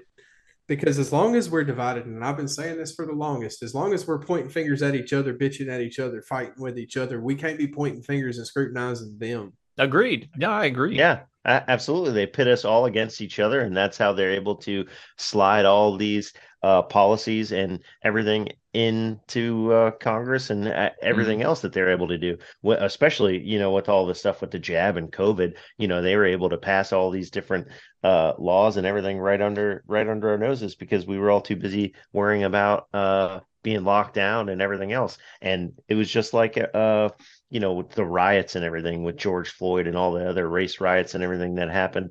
Uh, it was just to pit us against each other so that way they could get what they wanted to get accomplished. Division is their their their best thing. That's I mean that's that's funny you even say that because when when I had some family members uh, that I was very close with, and I was not invited because they knew. Am I echoing for you guys? No. just a Little little bit. No. Just a Little little, but it's not bad. I'm not even Just sure. means we to get to hear your lovely voice twice. That's fine. Yeah. Mm. Stop it. um, but yeah, I had some family members that that I was very close with, and that you know we we would hang out like especially like during the holidays, and and we I'm I'm a huge board game geek, so I play a shit ton of board games, love board games, and uh, we weren't really invited over there because we were not vaccinated, and so finally like after two years of the whole pandemic they they knew that we weren't vaccinated. And i don't know what changed in their minds but they en- ended up inviting us over. And i was actually kind of terrified. I not really terrified i wasn't terrified. I i didn't even tell a lot of people that i had started up a podcast because of the content and the stuff that i talk about I still want my family, you know what I'm saying? But um, I, I noticed that divide there, and it's either you either believe this or believe that. I have my own brother uh, come come down uh, visiting from Washington, and he was like ranting about people with Trump flags, and I'm like, well, you definitely don't want to come into my house, right? My thoughts have kind of changed a little bit, but I had a fucking huge Rambo Trump flag in my house, and I had a Hmm. fuck Joe Biden flag in my house, and I'm like, I don't want to ruin my relationship with my brother, and it it that's that's they're able to get so deep into the division where where even family members aren't speaking to each other anymore due to the fact that yeah i don't know man i don't know it's fucked Real quick, Due I just the want fact that you have, wanna have say- a different opinion. I just want to tell you one thing because it was it's a bad habit I had too, and I could see you have the same bad habit where you said, "Well, you don't want to ruin the relationship, right?" Yeah. You're not ruining the relationship by believing in what you believe. Like we all experience reality different. If you're afraid of that, it's not you; it's the other person. Because you're an adult, you can sit across the table from somebody, I'm sure, like you just said, and have a difference of opinion and still love and care for that person. If the other person can't or isn't willing, brother, that's on them. That is not on you. So, you know, and I know I it's agree. hard. I, I get it. I get it. I know it's hard, but you know, do your thing, man. If they want to ruin uh, you know, 10 years plus of brotherhood, friendship, what have you, that that's on them, man. that's on them. But yeah, I have I've slowly started to not really like to. I've slowly started to not care as much about that, but at the mm-hmm. time, mm-hmm. it was like a big thing, you know. Sure, like, it was a big thing, and and and funny enough, so funny enough, the the people that I was worried about ended up listening, and we used to game together like all the time, and I always had a shitty shitty microphone. um, as you guys can hear right now, nothing, not a whole lot has changed. But he wrote me and he goes, "Hey man, your your first couple episodes were fucking awesome and you sounded great. And although we had a difference of opinion, I I think you're doing a great job. So in my head, nice. like I created Good. this fucking monster that didn't actually really exist. I just kind of assumed it exist existed. And so that was like a big sigh of relief. But yeah, the, the division is nice. is absolutely fucking crazy what they're doing. And and yeah, I agree one thousand percent of uh, with what you guys were saying that we can't all f- fight this big battle if we're all fucking worried about this, that, and the other, and what the neighbors, what kind of flag the neighbors have yeah. out have out there, and what Aunt Jane says and Uncle Joe says. If you're just focused solely on that, you're never going to get to the problem. You're never going to see the problem because you're you're just so distracted. You know. Mm-hmm. Love that neighbor. Not Love the that neighbor, baby. it's hard. It's hard sometimes. I, I get it. Yeah, uh, it's hard. It's it's human nature. It, it's hard to you know we we get so caught up and and it's human nature just to only want to figure uh, care about yourself and not worry about anything else. It's it's very interesting though that there's only if you do go off like a political spectrum, it's only one side of politics that seems to worry and care about what other people think about them. Like like you said, Kyle, you were really worried about what your family members were thinking. You didn't want to burn those bridges or ruin relationships the opposite side of the political spectrum doesn't give a shit about that. It's their way of the highway.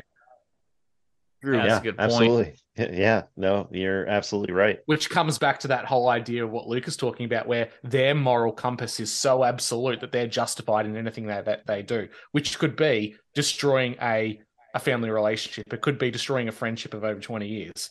They think they're morally justified, so they'll do it.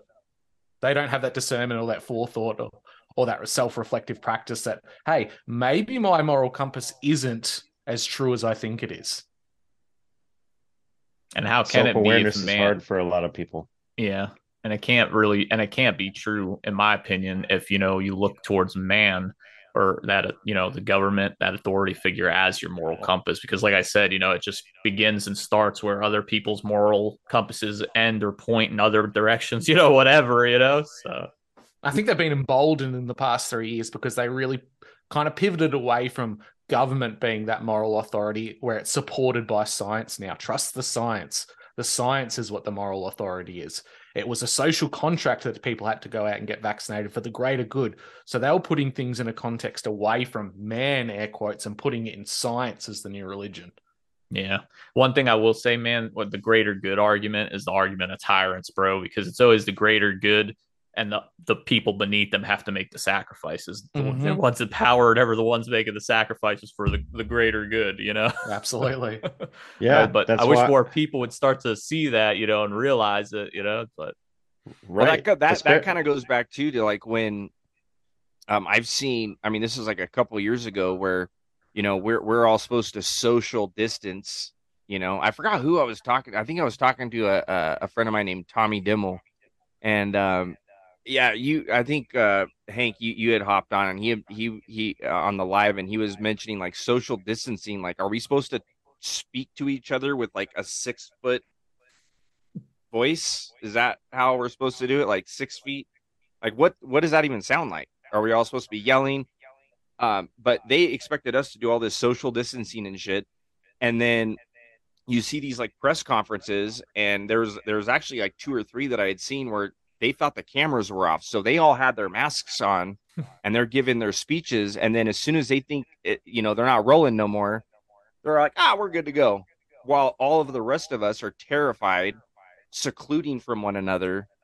And yeah, yeah. it's just a, it's a big fucking dog and pony show social distancing was very important for everybody else except for all the protesters that were going out against uh, you know, George George Floyd's death yep. and uh, everything else. So you didn't have to social distance there. You could have 20, 30,000 people there. Hell, at his funeral, there was all kinds of people there, but you know, at other funerals, you, you couldn't have that. It's they did it very peacefully. They did it very peacefully though, American Drew. Oh yeah, very peaceful. Yes. So that's it okay. was it was very peaceful, peaceful, uh, burning down all the buildings that they burnt down, and it, it, yes, it was um, mostly mostly peaceful. I think that was what they're what they used. Yeah. those mostly peaceful protests. It's the mental gymnastics. That the same type of thing happened in Australia, where we had our anti-lockdown protests and anti anti-mandate protests, where we went out and we were voicing our opinion against the government. The government said, by protesting, you're spreading COVID. These are super spreader events, and we're going to have to deal with you. So they sent the militarized police after us. Ooh, nice. So to the point where they kettled us into close little knit groups, so close to each other, which, if we're going off their own science, they're putting us at risk by putting us closer to each other. yeah, exactly. How can you social distance in that camp? Exactly.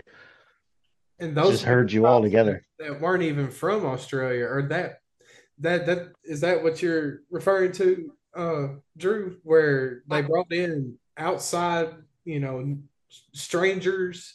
Uh, I think I think it was definitely the case for Canada with the trucker stuff. In Australia, there were definitely a lot of Victoria police where they got mandated to the point where we lost all the good cops, all the, the good down to earth police officers who didn't fit right, right, with them. They left and we were left with all the, the yes men all the young guys who just wanted to go out and mm. bust skulls.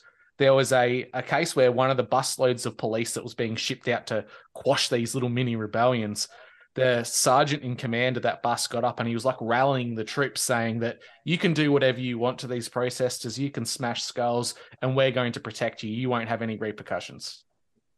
So I think it's just a very base level bullshit that happened in our state in particular. I don't know if it goes as far as there were UN troops just wearing our uniforms.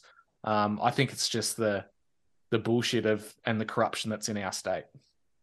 I'm sure it was a little bit of both. I'm sure that there were some infiltrated people in there from the United Nations or wherever else that were, yeah, no uh, you know, sent there to uh, infiltrate.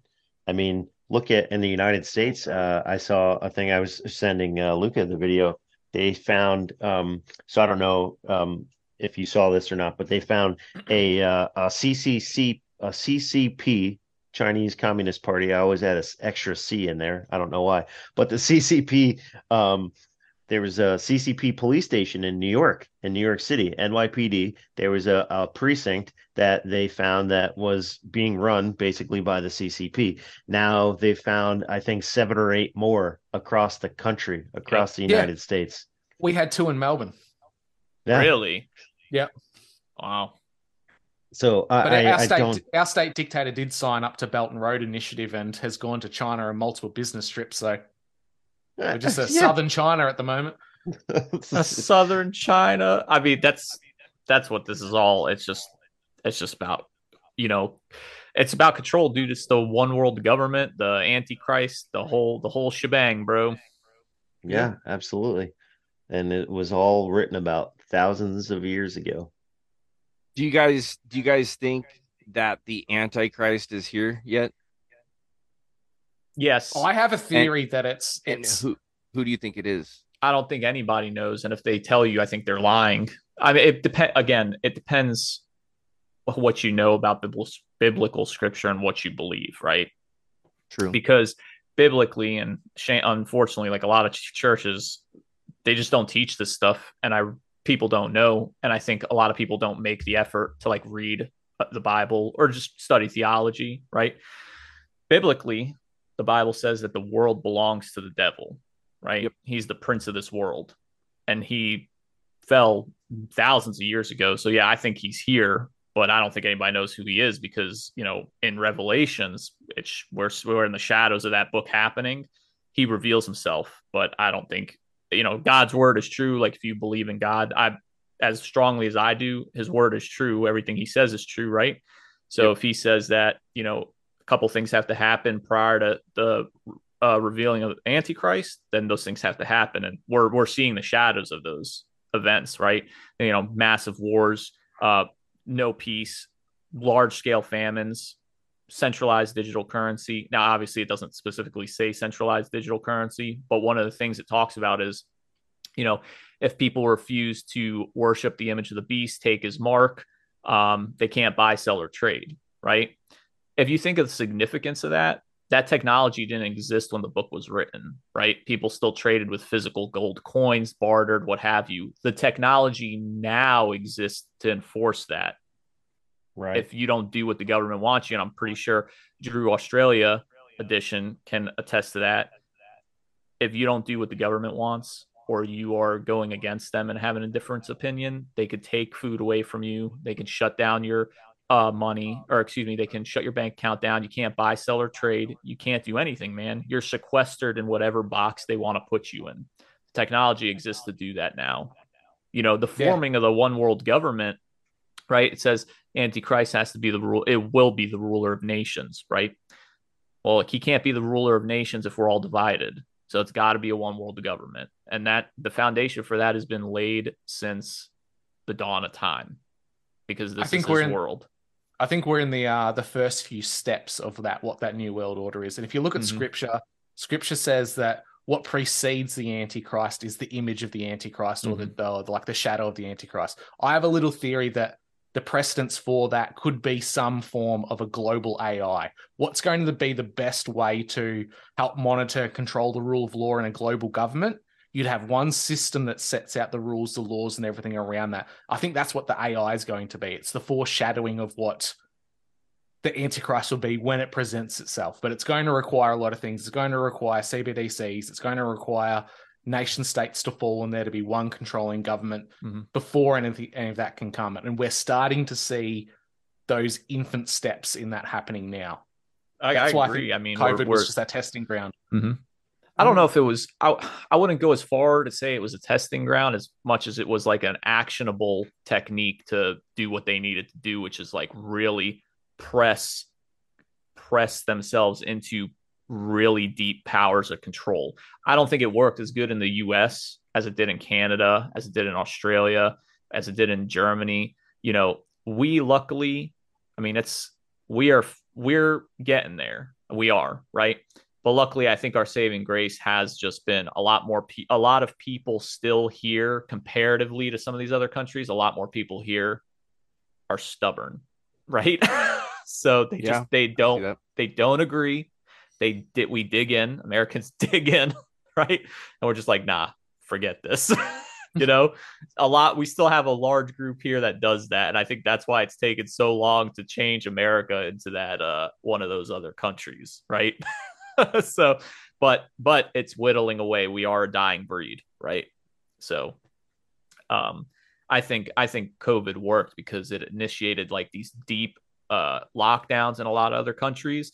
Uh, people were forcefully being sequestered in other countries, even somewhat here. But most American police forces uh, really didn't seem like they were enforcing it. You know, you may have had that one hot, you know, social media video pop up, but they were very sporadic and few and far in between. But you know, places like in Australia where there was one video or a couple of them, people were walking in the park without the masks and the police were coming over there and screwing with them, you know, harassing them and stuff. And, hmm. you know, people were really being pressed into uh, their homes. I know in Italy, it was very bad. You know, you could not come out of your house. You had to stay in there. There was a little video going around of people out on their balconies singing, you know, trying to have a fellowship out on their balconies because the streets were completely bare and empty.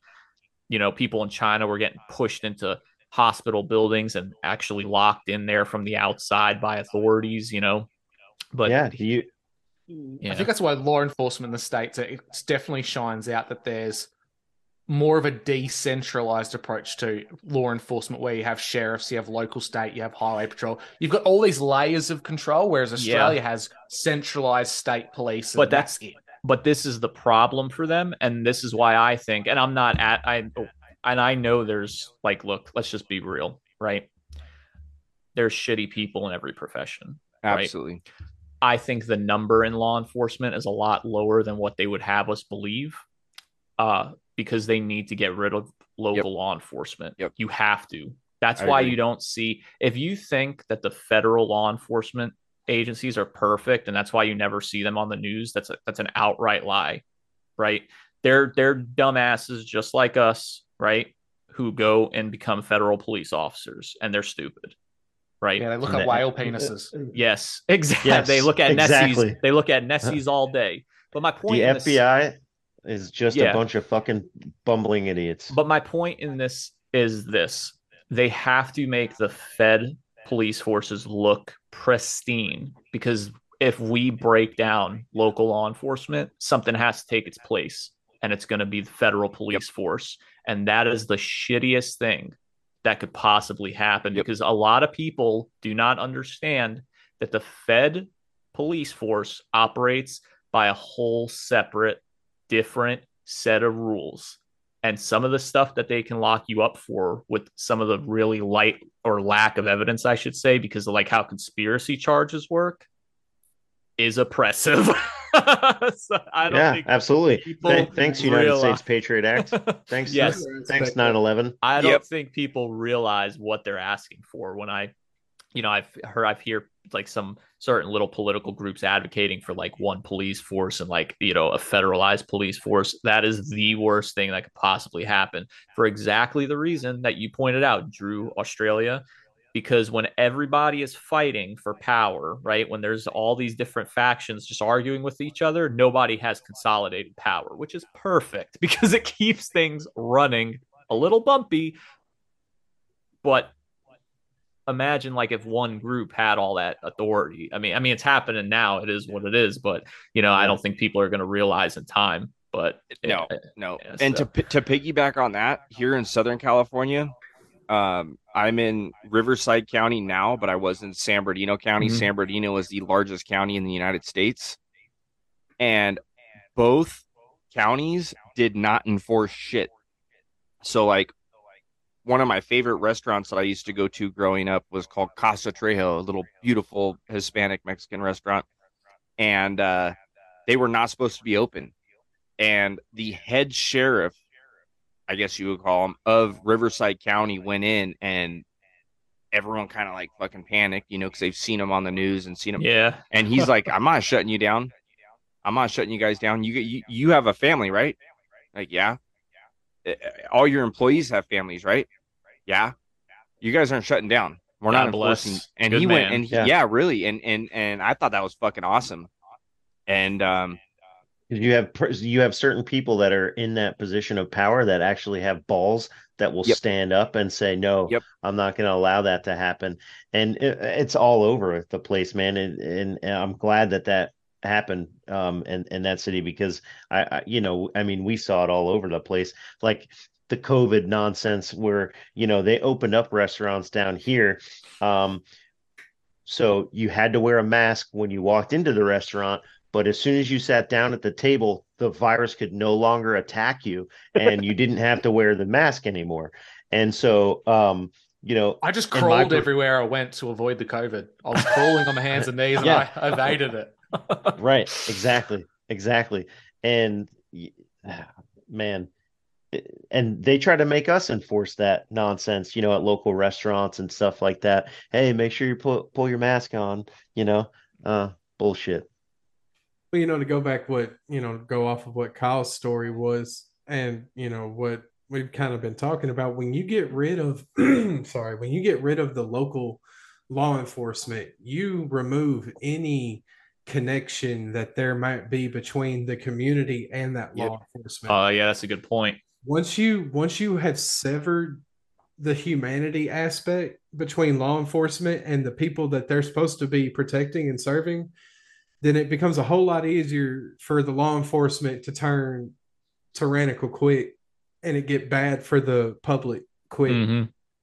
that I mean, Mhm. that's the whole beautiful thing. Well, it can be beautiful and it can be ugly, uh, depending on how you favor with your local law enforcement. You know, it, it can be one of the best things in the world because you know you can call on them and they'll take you seriously and actually try to do something about it. Take a stand and keep you from losing your job because he understands that you're just trying to work. You know, actually invest. You know, investigate crime or you can have somebody that doesn't give a teetotal fuck about Luka, Drew, Drew, Chef, and Hank. Well, it's, it's all things, Hank. It's not just in law enforcement. You look at my state, for example, we don't have school boards in Australia like you've got in the States there. At least you have some kind of a, of a, a community level where you can push back on things and you can adjust the curriculum in ways that it supports your your state or your area, wherever you, what have you. In Australia, we have a centralized curriculum where it's the same mm. curriculum for everyone, where the government dictates what you learn and when you learn it. The problem with that is you get a lot of stuff pushed through the pipeline that becomes mandated by the government, has to be taught. Gender ideology, extreme um, things about transitioning. In my state, there's a legislation where if a child comes forward to a teacher and says, I think I identify as uh, gender X or Y, what have you, my parents don't want to help me with it. The teacher then has to, under law, help that child affirm their gender and not tell the parents. There's secrets being held from families, and the majority of families in this state and country don't even know these laws exist. Wow. Yeah. They're they're because passing laws centralized. like that. Yeah, they they're passing laws uh, locally across the United States like that too, and thank goodness that we have that uh, kind of breakdown in that uh, school district uh, because that that's terrible that you don't have the ability to say anything against it. You know, we've got the Constitution that grants us the authority as the civilians to arm ourselves and overthrow a government. What do y'all have? Because y'all don't have weapons, or at least not firearms, and that kind of seems like you know what you're going to need if you're going to take on a government. We've got firearms. It's heavily regulated. I myself own firearms. Um, has to be specific reasons. You have to be a landholder, like a primary producer, a farmer, sporting or hunting reasons. Mine's all the above. So I'm fine in that regard. But the issue is our constitution is very lackluster. We don't even have a, a freedom of speech in our country. We have an implied freedom of speech. because it's implied, the government dictates what free speech is. So much that we've got laws that are called what? hate speech laws. So it's up to the government at the time to define what hate speech is.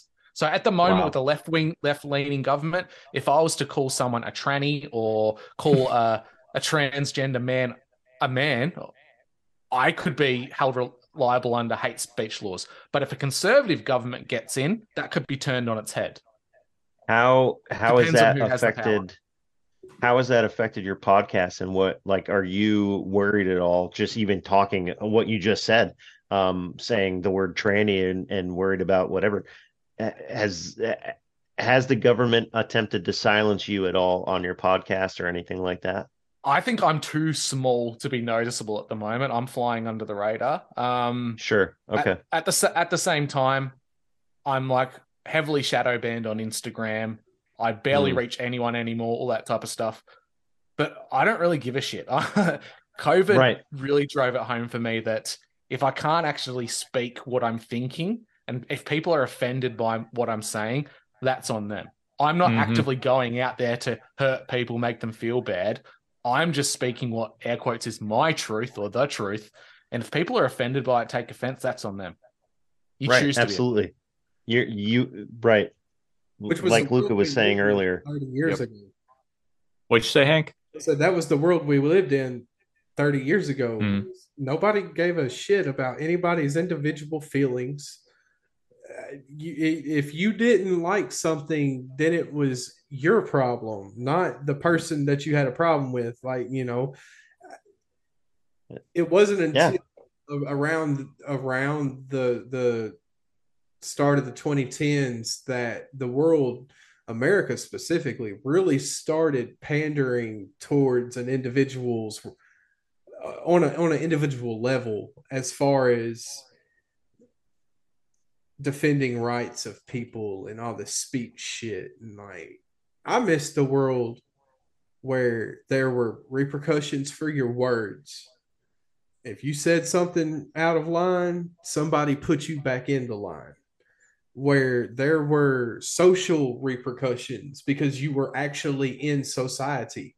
You weren't disconnected by a phone or you know you were actually amongst people and, see hank that's the catch 22 now they're using that under their own moral framework they're saying that oh australia has free speech but it's not free of consequences so you can say hateful things but you'll you will face the consequences for that so they're using that same argument and twisting it to suit their narratives. That's disgusting. I think that's what's going to happen globally. They're going to say that It's happening your already, freedom is man. Already your freedom is speech, but it has consequences. And if that's jail time, so be it, because you've said a bad yeah, word. abs- yeah, absolutely. That that's how they're able to uh they're able to use under the guise of freedom of speech or you know whatever. That's how they're able to slowly control you little by little. Um, and they're you know um, the WWF has that uh global equality index or whatever it's called Mhm. where your your company has to have so much wokeness or whatever right a score you're going to start seeing that I, I mean you've already seen that now but that's how they're they're they're pushing their agendas across is you have to fall in line and if you don't they're going to start taking your money away and everything else and they're just chipping away slowly at all of our individual freedoms Nah, That was right. it with Target. That was Target right there. Like, Mhm. uh, yeah it doesn't matter if you're fucking losing money. It doesn't matter that everyone's up in arms because you have these tucking swimwears. As Like, yes, they are losing money, but at the same Maybe the Loch Ness same monster time- needs that. yeah, they're, they're still getting yes, their the Loch funding. Ness monster needs the tucking swimwear you're right There's Yeah. entire I think- that have bought into that that same ideology that you just mentioned, Kyle. You know, Uh, Sri Lanka specifically was a really well off country until they started buying into the whole, you know, agenda that Drew was talking about. And for the sake of having that high global index score, they completely taint their, you know, their whole country's existence pretty much. Yeah. See see you later. And they just went immediately to the centralized digital uh, currency Mhm. They're doing and it all, all of your with this with this knowledge that or this this hope that Klaus Schwab and the gang is going to come through and save them in the end when Klaus Schwab don't give a shit about them because he wants us all eating insects. No, no, we're got we're all going to end up in a FEMA camp somewhere because we're on Cancer podcasts. cells. That okay. restrict Uh. act's going to go through, and we're going to have the best cell block because we're going to be all the coolest people, but we'll be locked up. Divs on top bunk. So dibs on top bunk. So- What's kind of fun? Okay, so I I I know this is like a uh not necessarily a forbidden topic for for for everybody, but I noticed something that I think was very interesting with the whole Watergate shit. So fuck the people that were on the I mean in a sense like let's not worry about who was on who was on the ship, right? But what were they going to see? They were going to see the Titanic.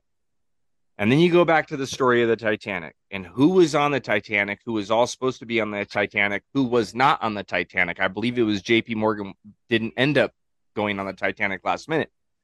And then we have the Fed now is supposed to, I don't know if it's completely out there, but that was supposed to roll out in July. oh yeah, I it's feel- I don't know already what been- it is. So it's already rolling out but i, I feel like there's uh, there's some type of like at least at the very least like symbolism there behind all that.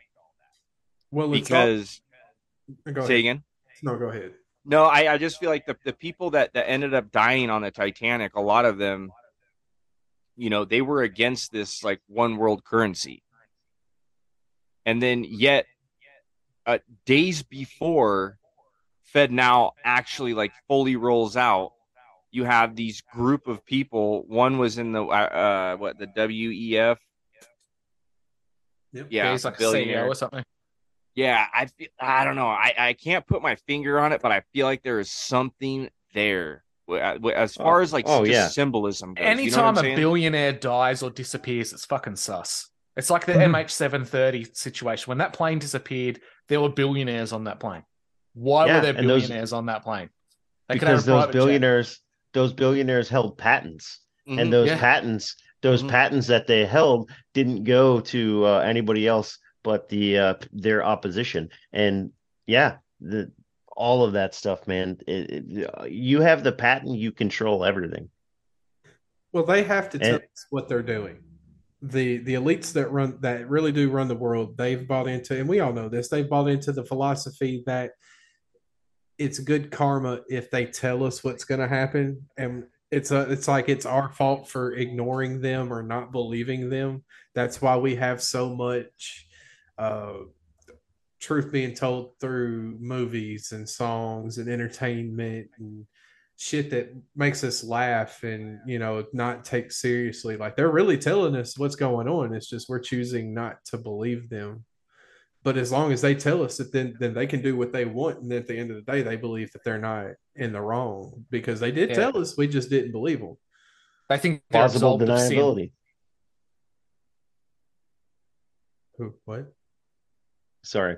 I, we were both trying to speak at the same time. Both drews decided it was the time to talk. I, I, I was just making a comment and I said plausible deniability, but anyway, yeah. go ahead.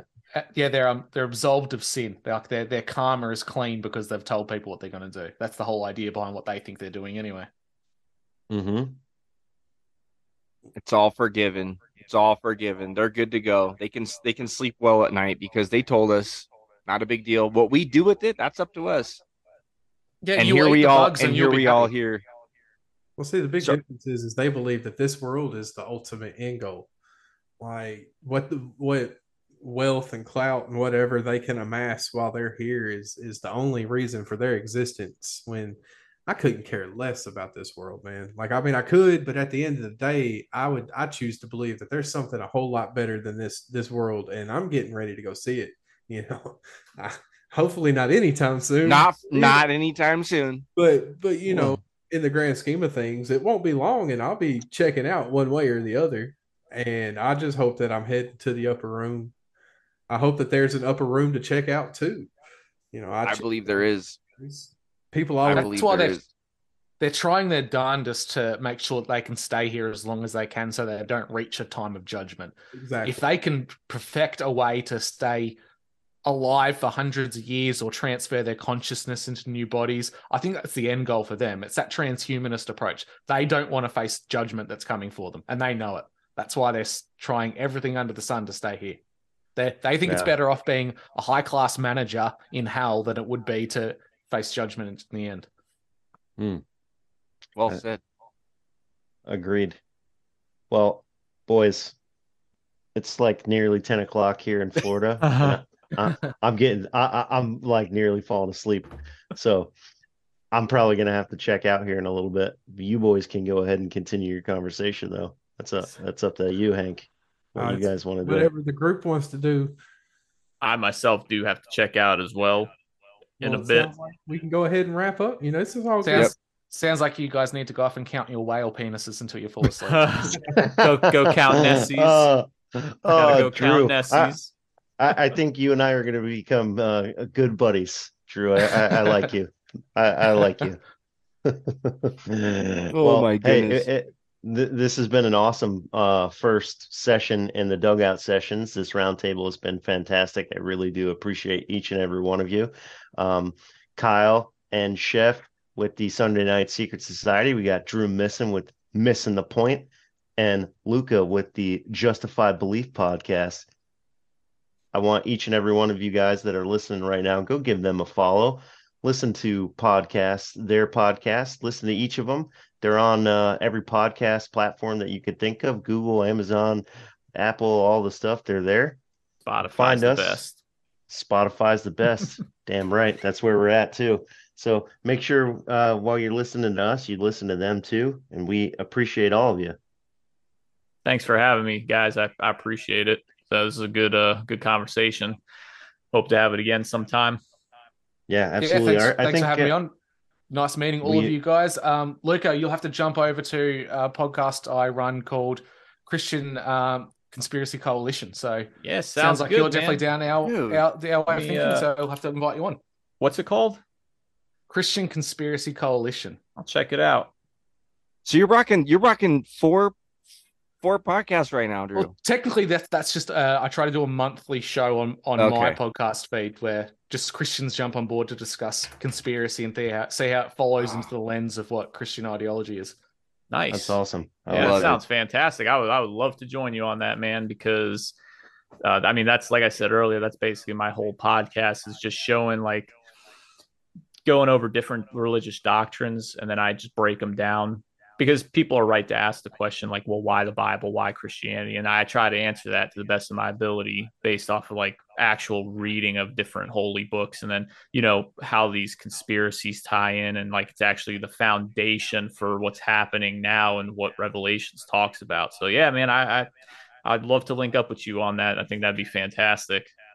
Awesome mate with that being said well, real quick thank you guys so much for having me on again i've been i've been again i've been looking forward to this for quite some time um, it was a pleasure all you all you gents thank you so much for the great conversation Hank, Drew, thank you guys so much again, man. Thank you, thank you, thank you. Yeah, man. I can't thank y'all enough for taking time out of y'all's lives to come join us on this uh brand new you know journey we're starting on. Uh, it's been an absolute blast. I've loved this conversation. Uh, Luka, Drew, it's been an absolute pleasure getting to know y'all, having y'all on. Uh, hope to you know do more with y'all in the future. Absolutely. To the listeners, please go check these guys out. They do hard work uh, they they really put in a lot of time and effort, and they know their stuff. Uh, I'm sure I could speak for uh, Luka as well. I'm definitely going to be checking out your show, my friend. Uh, I appreciate that, brother. Thank you, guys. Oh, yeah, I got it written down right here, baby. Those links, send them to me, and I'll get them put in the show notes for everybody. Uh, but this has been an absolute blast, gentlemen. Thank y'all again. Uh, to the listeners, thank y'all for making it to this point with us. Uh, this has been the roundtable session or the dugout sessions, excuse yeah, me. Yeah, buddy. the dugout sessions on the 643 Conspiracy Podcast. We will catch y'all next time.